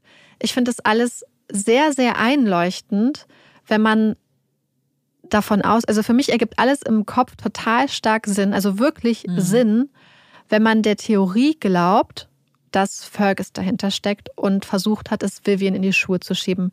Dann ergibt eigentlich jede Kleinigkeit für mich Sinn. Ich glaube, was für mich an der, und das ist jetzt die dritte Möglichkeit, dass Fergus Beth getötet hat und Vivian danach, was für mich daran noch, noch Fragen, also was für mich noch so ein bisschen schwierig ist, ist halt wirklich der Ablauf dann von Vivians Mord. Weil ich mir denke, wann war das? Da entweder Marnie hat es nicht mitbekommen, weil sie geschlafen hat, vielleicht unter der, aber Ian war auch zu Hause. Das heißt, Fergus müsste sich aus dem Haus geschlichen haben und keiner der beiden hat das mitbekommen. Aber wir wissen ja, dass es diesen Moment gab, wo wir uns gefragt haben, warum hat er sowohl Ian ja, als auch Marnie Ja. versucht zu kontrollieren, wo die beiden sind? Aber er hat Marnie ja zu sich holen wollen. Aber vielleicht, um sich Ja. auch noch ein Alibi zu Ja. verschaffen. Wie stark ist dieser Zusammenhang? Weil du hast ja gesagt, dass es da immer so eine Differenz von 15, 30 Mhm. Ja. Minuten gibt. ja. Das heißt, wir wissen nicht genau, in welchem Ablauf das ist. Das stimmt. Und das ist die Sache. Es ist so ein bisschen, entweder hat sich nachts rausgeschlichen oder irgendwann an dem Tag, oder es lügt jemand. Das, äh, Ja. Und das eröffnet natürlich, wenn die Familie lügt, dann ist sowieso klar, was ist. Und das, Es würde das auch mit Glenda alles. Frost natürlich dann nicht Ja. mit dem Anruf nicht zusammenpassen. Genau, weil also, genau, man müsste gucken. Also eigentlich passt nur der Anruf von Glenda da nicht rein. Und deswegen, ja, und der passt Weil ja sonst würde das rein. mit nachts ja total gut passen, Mhm. eigentlich, dass er sich rausgeschlichen hat, dass das dieses Auto war, der, der Landcruiser, den eventuell das Auto, was man gesehen hat, was da stand, was ähm, nachts da unterwegs ist und da lang gefahren ist, dass man dann, dass die Tasche zum einen Zeitpunkt noch da war und dann nicht. Und Was man, also was einige noch sagen, ist, dass ähm, ob es vielleicht nicht Vivian war, die Glenda angerufen hat, sondern dass es vielleicht jemand anders gewesen sein kann. Marnie, Zum Beispiel. Glenda sagt schon, dass es Vivian war. wegen der Stille. Genau, wegen der Stille. Aber theoretisch kennt Marnie ja Vivian auch gut genug, um solche Eigenarten zu kennen. Also theoretisch, es ist jetzt, und wir, wir, wir reden ja hier von Telefonen in den 80ern. Ne? Also hier ist jetzt nicht glasklare Stimmerkennung Mhm. Ja. und da waren ja auch Geräusche im Hintergrund. Das heißt, ob sie Kinder. sie, also das wissen wir auch nicht sicher, weil Glinda, Glenda hat ja gefragt, sind das Kinder, weil sie einfach nur Geräusche gehört hat und gedacht hat, Vivian ist mit ihren Kindern noch zusammen. Wir wissen Aber nicht waren genau, die ob's Kinder nicht schon abgeholt? Es waren definitiv nicht die Kinder. Also wir wissen, dass es die Kinder nicht waren. Glenda dachte, es sind die Kinder, weil das für sie logischer war, dass Vivian vielleicht mit den Kindern da ist. Und das ist auch, was viele sagen. So, wer auch immer die Hintergrundstimme, wenn es Vivian wirklich war, wer auch immer im Hintergrund war, weiß etwas, was hier keiner weiß gerade. Und weiß vielleicht nicht, wie wichtig das ist, dass die Person da im Aber das ist Hintergrund recht unwahrscheinlich, glaube ich, Hm. dass wenn wir uns vorstellen würden, dass es irgendeine Person gibt oder Personen gibt, die wissen, dass Vivian an dem Tag noch irgendwo war, dass diese Personen nicht zur Polizei Ja. gehen würden. war. Glaube ich auch. Außer sie haben anderes Interesse daran. Ich, genau. Aber stimmt, eigentlich, wenn das Einzige, was nicht passen würde, wäre dieser Anruf bei Glenda, weil sonst würde es wirklich Sinn ergeben. Ja. Beziehungsweise dann wäre sonst dann, naja, gut. Oder Wir wissen ja auch nicht, wie, ob sie nicht vielleicht den ganzen Tag noch gelebt hat und irgendwo, nachdem sie Ja. das rausgefunden hat, dass Beth tot ist, auch Angst hatte und sich Ja. irgendwo versteckt hat und er sie gefunden hat. Ja, aber deswegen wollte ich fragen, ob er Ja. die ganze Zeit bei Mani zu Hause war oder ob es Zeiten gab, wo er nicht da war. Das weiß ich nicht sicher, ähm, Hm, okay. weil, aber es wird bestimmt Zeit. Er war zwei Tage ja bei Mani, bevor die Polizei mit ihm gesprochen hat. Ich, Sie sie arbeitet.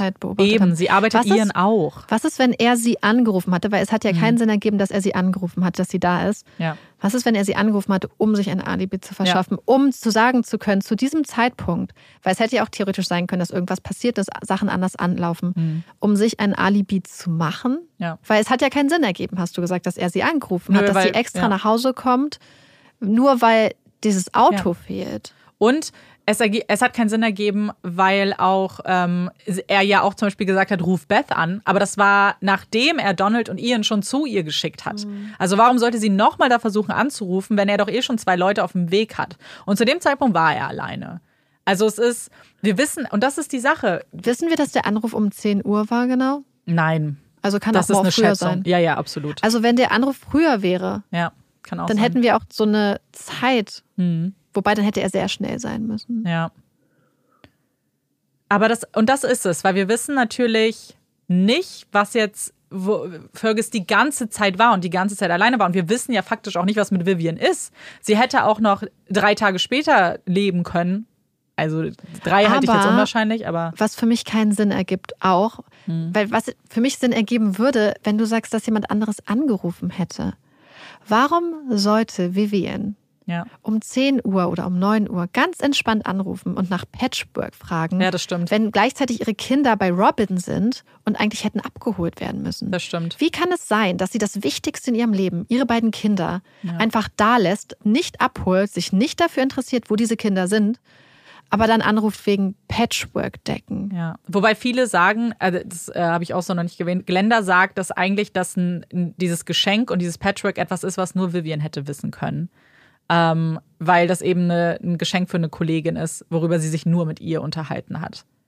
Aber Ja, manchmal redest du mit deinem Mann zu Hause. na, na klar. Eben. Also wir, ich glaube, wir müssen das noch nochmal kurz ordnen. Also theoretisch ist es so, dass um 3 Uhr nachts sorgt Vivian dafür, dass die Kinder abgeholt Ja. Zu Ist aber nicht zu Hause übrigens. ist aber nicht ne? zu Hause. Aber zu ungefähr ähnlichen Zeit wissen wir, dass dieses Auto bei Beth zum Beispiel ist. Ach so, wir wissen übrigens auch nicht hundertprozentig, dass sie der 3 Uhr Anruf war, weil es so. ist nicht Robin, die mit ihr gesprochen hat, sondern ihr Ehemann. Er, sie hat, die Person hat sich als Vivian vorgestellt, aber das kann man natürlich nicht mit Gewissheit Also ist sagen. Mhm. der letzte Zeitpunkt, wo wir sie, sie gesehen hätten, theoretisch, Wenn wir Marnie glauben, 2 Uhr. Weil wie groß ist auch die Wahrscheinlichkeit, dass, dass Vivian ihre Kinder alleine zu Hause lässt? Wenn sie, wenn Nee, sie bereit ist, nachts Fall. um 3 Uhr Ja, eine Bekannte anzurufen, wo die Kinder aber den Mann nicht kennen, ja. dann kann das ja nicht so eine enge Bekanntschaft sein. Hätte sie dann nicht eher Familienmitglieder angerufen? Ja. Und das ist, das ist eben die Sache. Es ist seltsam, dass sie nicht da war, weil Mm. es, es gibt noch die Theorie, dass sie irgendwo gewartet hat und geguckt hat, dass Robin das ja reinkommt. keinen Sinn. Eben, weil, also was wäre dann, warum? Also sag, müssen Ja. wir nochmal zurückgehen. Ja, wir das letzte, mal zurückgehen. der letzte Moment, wo wir wissen, dass Vivian noch am Leben war, Mhm. ist im Krankenhaus. Naja, wenn wir Marnie glauben, 2 Uhr. Weil sie hat ja Fergus bei Marnie abgesetzt. Das war um 2 Uhr. Wenn Marnie lügt, dann im Krankenhaus, ja. Da im Krankenhaus ist die letzte unabhängige Bestätigung, sagen wir mal. Ja. Und das heißt, und dann haben wir später einen Anruf, wo wir aber nicht wissen, ob es Vivian war und Mhm. wo es auch theoretisch eher untypisch wäre, wenn du schon nachts jemanden aus dem Bett klingelst, Mhm. dann eigentlich eher, würde ich behaupten, Leute, die dir sehr, sehr nahe stehen und Familie. Ja, das heißt, sie hat einfach jemand anderes gefragt Mhm. und nicht mal gewartet. Ihre kleinen Kinder waren alleine zu Hause. Mhm. Das ist ein Anruf, Damit sie jemanden ermorden kann. damit sie jemanden ermorden kann und sich dann später umzubringen. Aber weil die Anrufe, was die Anrufe letzten Endes machen, ist den Zeitpunkt, wo sie das letzte Mal gesehen wurde, einfach nach hinten verschieben. Mhm. Auf Zeitpunkte, wo Fergus theoretisch ein Alibi hat. Ja. Weil wenn wir Mani nicht glauben, dass Fergus nach Hause gefahren wurde, Mhm. weil warum sollte er auch nicht alleine fahren? Ja. Das ist auch, na gut, vielleicht weil sie das Auto brauchte. Weil sie das Auto Weil die Sache ist nämlich braucht. die, wenn wir nämlich zum Beispiel wissen, dass der Landcruiser bewegt wurde Hm. und sie zum Beispiel abends dahin fahren würden, dann hätte er vielleicht zum Beispiel gewusst, dass, dass der Holden leer ist. Mhm. Ja, das ist halt Das auch würde nämlich, wenn dass der. Holden leer ja. ist, würde mich erzählen, warum zwei Leute in einem Auto sind. Ja. Aber dann hätte er sich am nächsten Tag nicht wundern müssen, warum nicht der Holden benutzt wurde. Ja. Ja. Also ich finde, dass für mich ergibt alles insofern Sinn, wenn wir davon ausgehen würden, dass Fergus wirklich dahinter steckt. Und finde auch am Tatort und alles spricht für mich eher davon. Und dass er dann gemeinsam mit seiner Familie versucht hat, seine Haut zu retten Ja. und es Vivian in die Schuhe zu schieben. Das Ja. ergibt für mich viel, viel, viel mehr Sinn. Total. Ich finde es auch, weil diese ganzen unstimmig, also der Ablauf, wenn Vivian es ist, ist für mich zu absurd und zu konstruiert und er hat zu viele Unstimmigkeiten. Ich finde auch, auch, Fer, auch der Ablauf, wenn es Fergus war, ergibt für mich nur dann Sinn, dass die Familie Wenn mit drin Hilfe steckt. hat. Genau. Und wir haben das schon so oft gehabt, dass Ja. Familienmitglieder andere Familienmitglieder decken. Ja, und genau, weil, und es ist auch irgendwie natürlich klar, wenn du sehr eng mit deiner Familie bist, aber es wirkt schon sehr auffällig, dass jeder dieser Familie am Ende morgens irgendeine Rolle gespielt hat. Also wir haben nicht nur die drei Geschwister, also Fergus, Moyni und Donald, sondern deren Ehepaar, also ihre Ehe- Ehefrauen und Ehemänner, die auch eine Rolle gespielt haben, eine aktive. Es wirkt halt schon sehr, also wenn, dann wissen alle von denen, was abgeht Ja, das glaube ich auch. und, und haben sich dann eben versucht, etwas zu konstruieren, in dem halt für jede Sekunde irgendwie jemand was sagen kann. Weil so viele Aussagen nur von einer einzigen Person auch untermauert werden können. Und dann aber, als es um die Leiche geht, wo man ja vielleicht nicht alleine sein möchte, weil am Ende wird alles hinterfragt, da sind sie zu zweit auf einmal Stimmt. und gehen Und zusammen er ist zu dem Zeitpunkt auch nicht alleine. ja. Eben, weil immer jemand da ist, der ihnen das bestätigt. Und vielleicht schon, also schon mal, die Familie äußert sich gar nicht zu diesem Fall. Und ich habe ja schon am Anfang meines Intros gesagt, dass dieser Fall die Insel spaltet. Und das tut er auch, beziehungsweise tut es jetzt. Am Anfang haben alle diese Theorie mehr oder weniger angenommen, weil die Stimmen, die das hinterfragt haben, die auch Vivian besser kannten und sagen, das passt alles überhaupt nicht zu Vivian, waren sehr leise und haben sich nicht getraut, gegen die großen Stimmen der Camerons was zu sagen. Und zum Beispiel eine meiner Quellen ist ein Buch von einer, ähm, einer Autorin, die sich damit sehr stark beschäftigt hat, Vicky Petraeus. Und dieses Buch wurde auf der Insel nicht verkauft. Die Buchhandlungen haben sich geweigert, dieses Buch, wo sie halt auch kritisch das Ganze hinterfragt, zu verkaufen. Und es gab einen Zeitungsartikel, der sich auch auf dieses ähm, Buch basiert hat, weil sie es zusammen mit dem Journalisten geschrieben hat. Und auch diese Zeitung wurde nicht verkauft. Natürlich konnte man es dann irgendwann online offensichtlich kaufen, aber als das Buch rauskam, ähm, hat es keine Buchhandlung gehabt. Und ich möchte noch kurz aber der Vollständigkeit halber zwei ganz andere Möglichkeiten in den Raum stellen. Und zwar habe ich kurz ja ähm, über Michael gesprochen. Das ist ein Freund von Beth, ein sehr guter Freund, der aber ähm, schon eigentlich mehr für Beth empfunden hat. Das sagt er selber auch. Er sagt, dass Beth ihm gesagt hat, dass sie sich aber nichts vorstellen kann, weil sie mit dem Sex wartet bis zur Ehe. Was wir ja wissen, dass das nicht stimmt. Und Können wir mal ganz kurz Ja. ansprechen, wie traurig es ist, dass Ja. Beth sich musste. genötigt Mhm. fühlt, dass sie mit dem Sex bis zur Ehe wartet, weil es eigentlich nur zeigt, dass sie nicht sagen kann, ich bin nicht an Ja. dir interessiert, sondern sie muss quasi so eine, wie so eine religiöse Instanz, dieses Ja. kein Sex vor der Ehe als, ähm, als Ja. mit ihr nicht verbundene Sache vorbringen, um Michael abzulehnen. ja. Weil es nicht reicht, dass, also das, das finde ich total krass. Das ist so ein bisschen wie wenn man im Club ist Mhm. und ein Typ lässt einen nicht in Ruhe, dann muss man sagen, ich habe einen Freund. Und Ja. das ist so, oh mein Gott, Weil Entschuldigung. das akzeptieren sie halt eher. Oder- ne? Hm. Ich habe das früher manchmal gemacht, dass wir dann einfach gesagt haben, hey, ich bin verlobt, hier ist mein, mein Ja. riesen Klunker. Und dann sind Leute so, oh, oh, Entschuldigung. Aber wenn du vorher einfach sagst, hey, lass mich in Ruhe, wird das nicht akzeptiert. Absolut. Und vor allem, man kann auch glauben, dass sie tatsächlich ihm zumindest irgendeine Erklärung oder irgendeine oder eine Lüge aufgetischt hat, weil sie hat nämlich eine Freundin, die sie, mit der sie sich auch über Michael unterhalten hat. Und dieser Freundin, und die Freundin hat ihr immer wieder angeraten, so, hey, du musst die Wahrheit sagen. Wenn das mit dir und Fergus rauskommt, das ist für eure Freundschaft auch nicht gut ähm, und so weiter. Und Michael sagt, dass Beth ihm das mit Fergus gesagt hat, ungefähr vier Wochen vor dem Mord. Die Freundin sagt, dass sie einen Tag vorher sich mit Beth unterhalten hat und ihr noch geraten hat, hey, du musst mit Michael sprechen. Und Beth hat gesagt, ja, ich mach's dann morgen.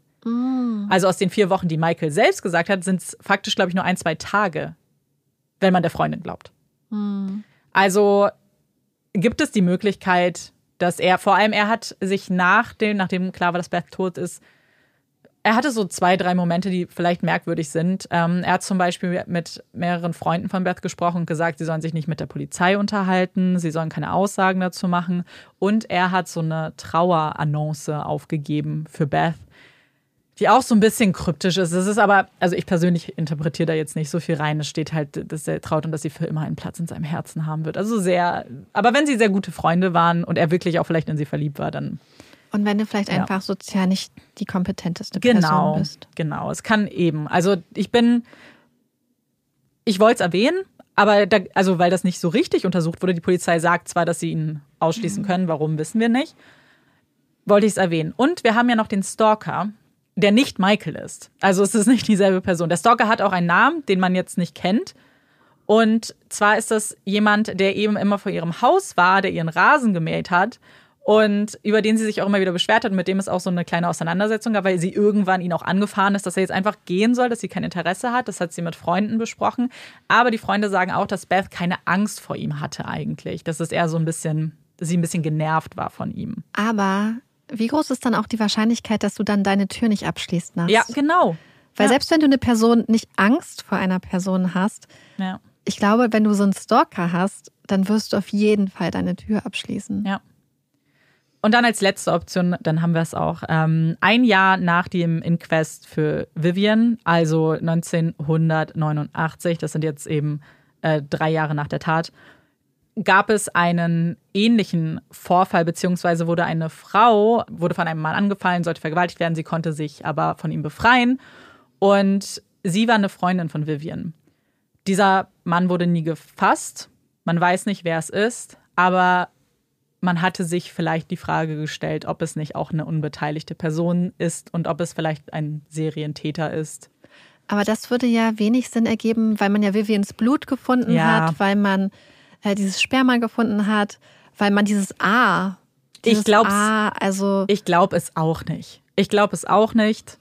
Es wird eben erwähnt als mögliche Alternative. Ich glaube auch nicht, dass, es, dass das die Lösung ist, um ehrlich zu sein. Also ich persönlich glaube, wenn wir uns die Situation angucken und äh, davon ausgehen, dass da auch eine Familie ist, die sehr gut zusammenhält, dass für mich würde alles dann Sinn ergeben, wenn Fergus dahinter steckt, dass es ähm, es würde einfach für mich Sinn ergeben, auch von den Spuren, weil einfach alle Spuren, die man gefunden hat, ähm, dann Sinn ergeben, wenn sie mit Absicht so platziert Ja. sind, aber nicht unbedingt im Rahmen des Verbrechens und auch von den Zeitabläufen und so.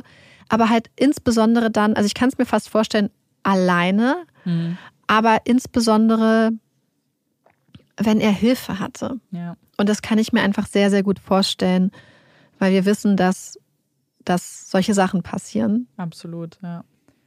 Und dieser Fall beschäftigt immer noch sehr, sehr viele Menschen. Es gibt das Buch von Vicky Petraeus und es gibt einen Podcast, der auch basierend auf diesem Buch von Casefile gemacht wurde, zusammen mit Vicky Petraeus, der nochmal ein paar neuere Updates gibt, aber sehr, sehr nah am Buch. Und die Polizei von Phillip Island sagt, dass der Fall immer noch geöffnet ist, also man ermittelt immer noch. Und sie erhalten auch immer wieder neue Hinweise, weil auch immer wieder ähm, Serien, beziehungsweise es wird immer wieder erwähnt in ganz gängigen Formaten in Australien. Und danach gibt es immer sehr viele Hinweise und die Polizei sagt, sie schauen sich alles an. Und einige Menschen glauben eben nicht daran, dass die ganze Wahrheit schon raus ist und dass es vielleicht die eine oder andere Person gibt, die sich auch entscheidet zu schweigen, was bei der Familie vielleicht der Fall sein könnte, dass da vielleicht mehr Infos sind, als sie preisgeben. Und am Ende ist es halt so tragisch, weil eben Phillip Island zwei ganz tolle Frauen verloren hat und deren Schicksal bis heute nicht geklärt ist. Auf jeden Fall, ähm, danke für den Fall. Ich habe das Gefühl, man könnte jetzt auch noch, also Amanda und ich saßen jetzt auch gerade noch, wir haben gerade kurz eine Pause gemacht und haben auch selbst noch mal so ein bisschen hin und her überlegt und vermutet. Ich habe das Gefühl, das ist einfach diese Art von Fall, wo man sich am besten eigentlich so ein riesiges Whiteboard nehmen müsste und eine Tafel und alles einmal ganz krass aufschreiben müsste. Das mir total, ähm, fand ich total cool. Ähm, bevor wir weitermachen, möchte ich aber noch eine andere Sache ansprechen zu einem anderen Fall, den wir nämlich letzte Woche hatten, den von Casey und Kaylee, weil wir einfach nochmal Danke sagen wollten, weil ganz viele von euch uns total schön einfach nochmal eure Eindrücke geschrieben habt, eure Theorien, beziehungsweise was ihr so davon haltet. Ähm, auch interessante äh, Aspekte nochmal zum MMPI. Und ähm, das war einfach total schön, weil es eigentlich genauso war, wie wir uns das gewünscht hatten, dass Ja. selbst die Leute, die eine andere Meinung hatten und so, dass es einfach total cool war, sich das alles anzugucken. Wobei ich glaube, das Interessante ist, dass man ja gar nicht so sehr eine andere Meinung hatte, weil wir ja eigentlich alles Stimmt. für möglich gehalten haben. Ja. Ja, ja, genau. Also das ist ja bei den Fällen und das ist ja bei dem jetzt heute auch nicht anders.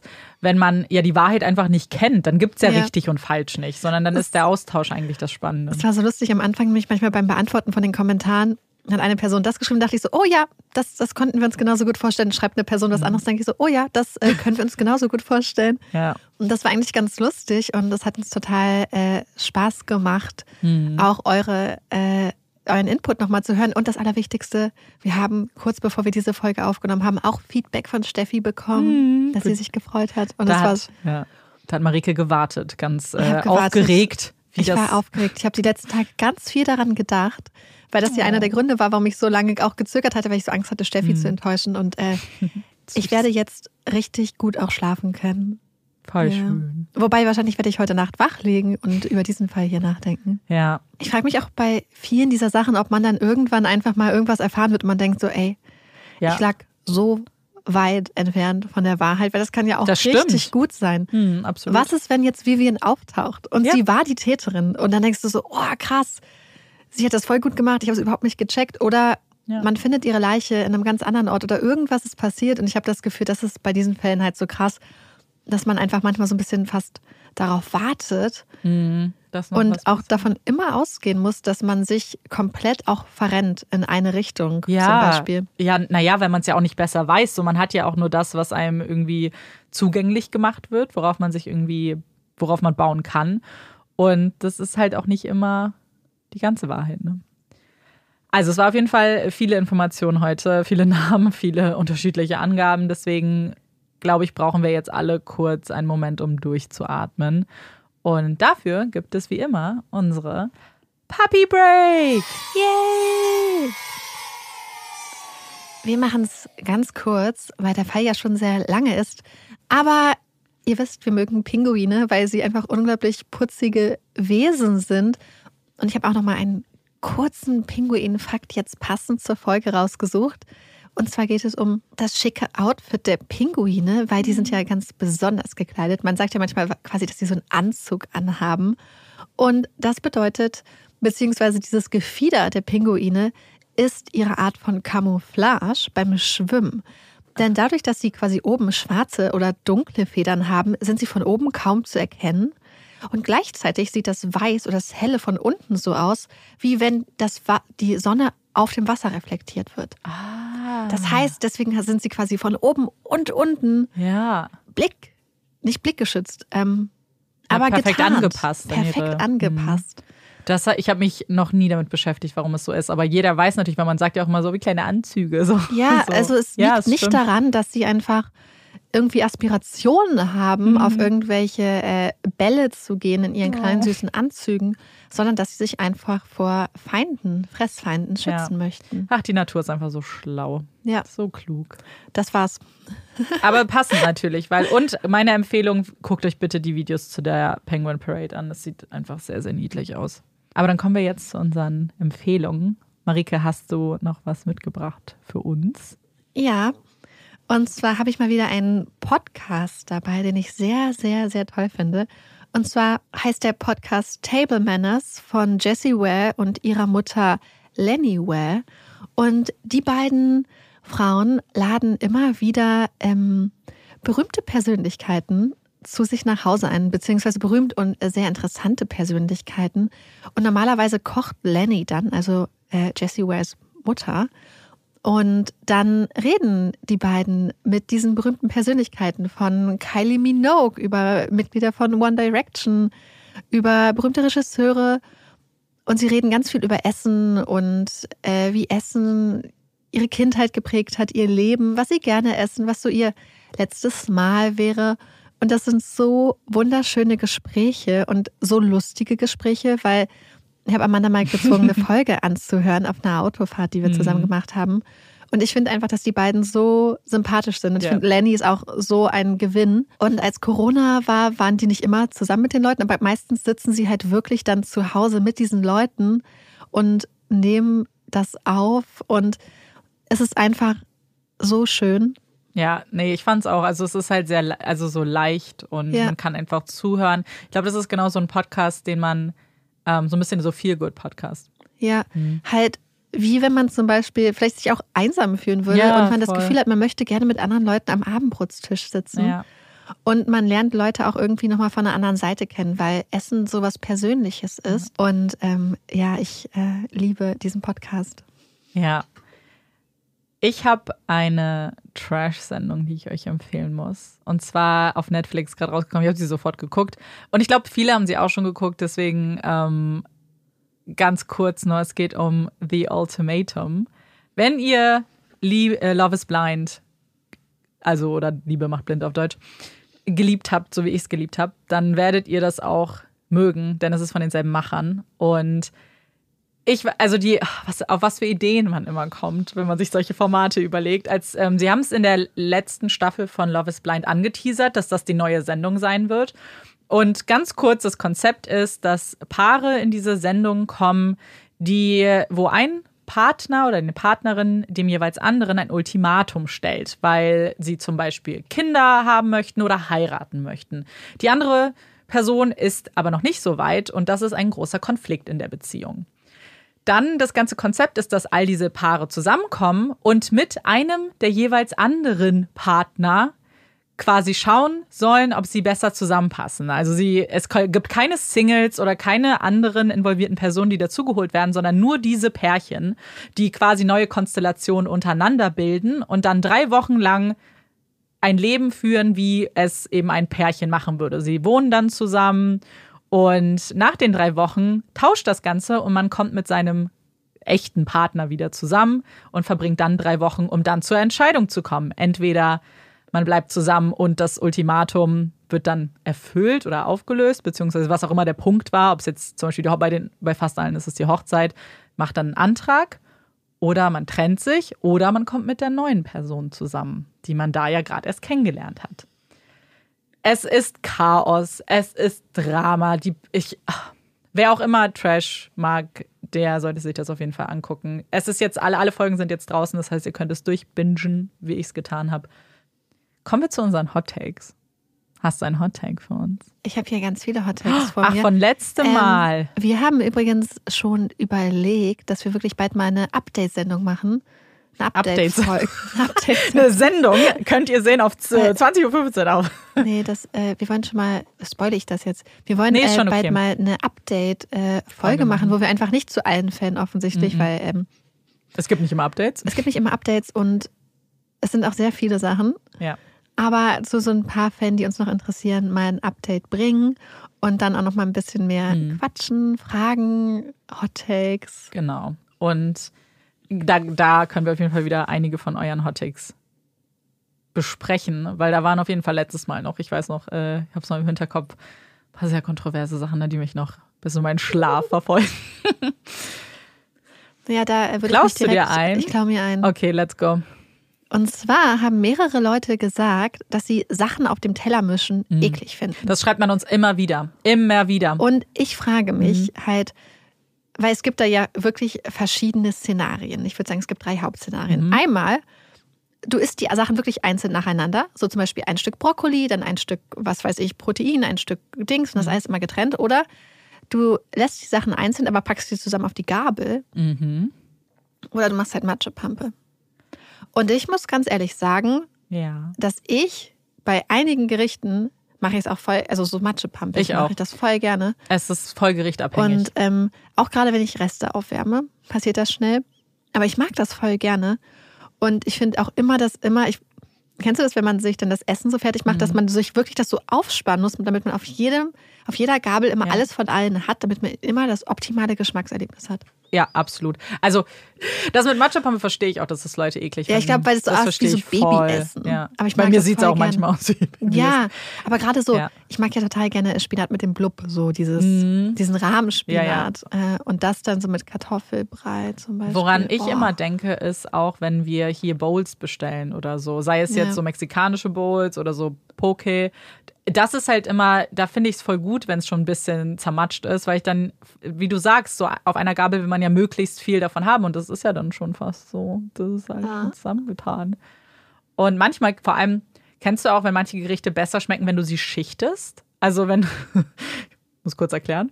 Ähm, zum Beispiel, wenn du jetzt sowas hast wie so Linsendahl oder so. Mm. Und dann machst du oben ja noch irgendwie, weiß ich nicht, Creme Fraiche oder irgendwas drauf. Also bei mir sieht es aus wie so ein Schichtding. Manchmal, wenn man das Ja. mit, ich weiß nicht, wahrscheinlich isst man Linsendahl nicht mit Reis normalerweise. Ich mach's trotzdem, ich mag Reis. So, wenn du dann Reis und irgendwie Curry oder so und dann oben drauf und dann mag ich immer, wie dass das so eine Schicht ist. Weil dann ist auf der Gabel schon von Dass allem es dann etwas. nicht so durchgemischt ist, weil Genau, es wichtig ist, dass du genau. die Kontraste hast. Genau.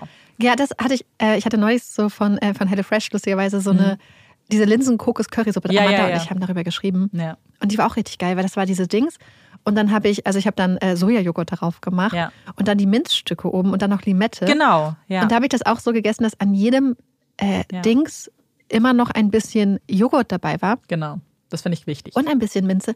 Aber ich habe es nicht so durchgemischt, weil das Nee, nee, dafür nee, ist dann zu nicht. wenig Joghurt und das Ja. würde dann nicht mehr das gleiche sein. Wie Und- zum Beispiel ja. Kartoffelbrei mit Rahmspinat. Nee, genau. Und du willst ja auch, dass die, jede Komponente noch so ein bisschen für sich selber ist, weil wie du sagst, du brauchst ja nicht die gleiche Anzahl an Joghurt wie an äh, jetzt Soße zum Beispiel, Mhm. Ja. sondern der Joghurt soll ja nur so ein bisschen. Und er soll ein bisschen kalt sein. genau. Oh ja. Und oh, ein bisschen säuremäßig. Ja. Ja, hier hat nämlich auch jemand geschrieben, dass sie oder äh, die Person ähm, Linsensuppe nur mit Essig zum Beispiel. Und das fühle ich Oh. auch total. Ich, wenn ich Linsensuppe esse, egal in welchem Kontext, muss ich immer Essig dabei haben. Ich hasse Essig. Ich liebe Essig so Oh sehr. mein Gott.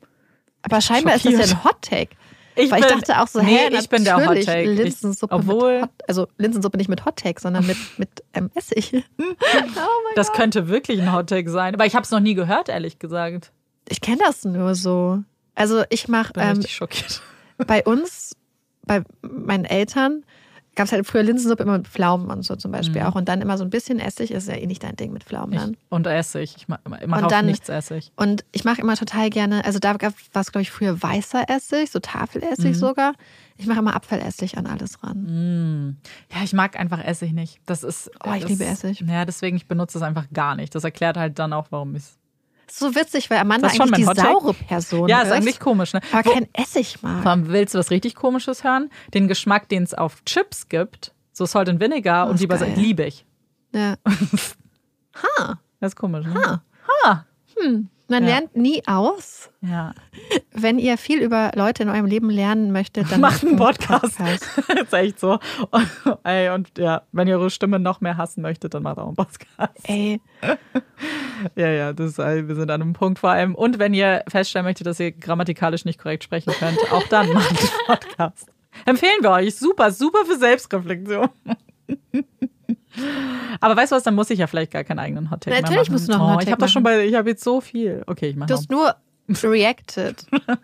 Okay, meiner ist, mein, war mein eigener Hottake, aber jemand hat ihn auch gepostet. Stimmt. Und dann war ich so, nein, es ist meine, ich muss sie behalten. Aber jetzt mache ich es halt, also und ich Mhm. gebe Credits.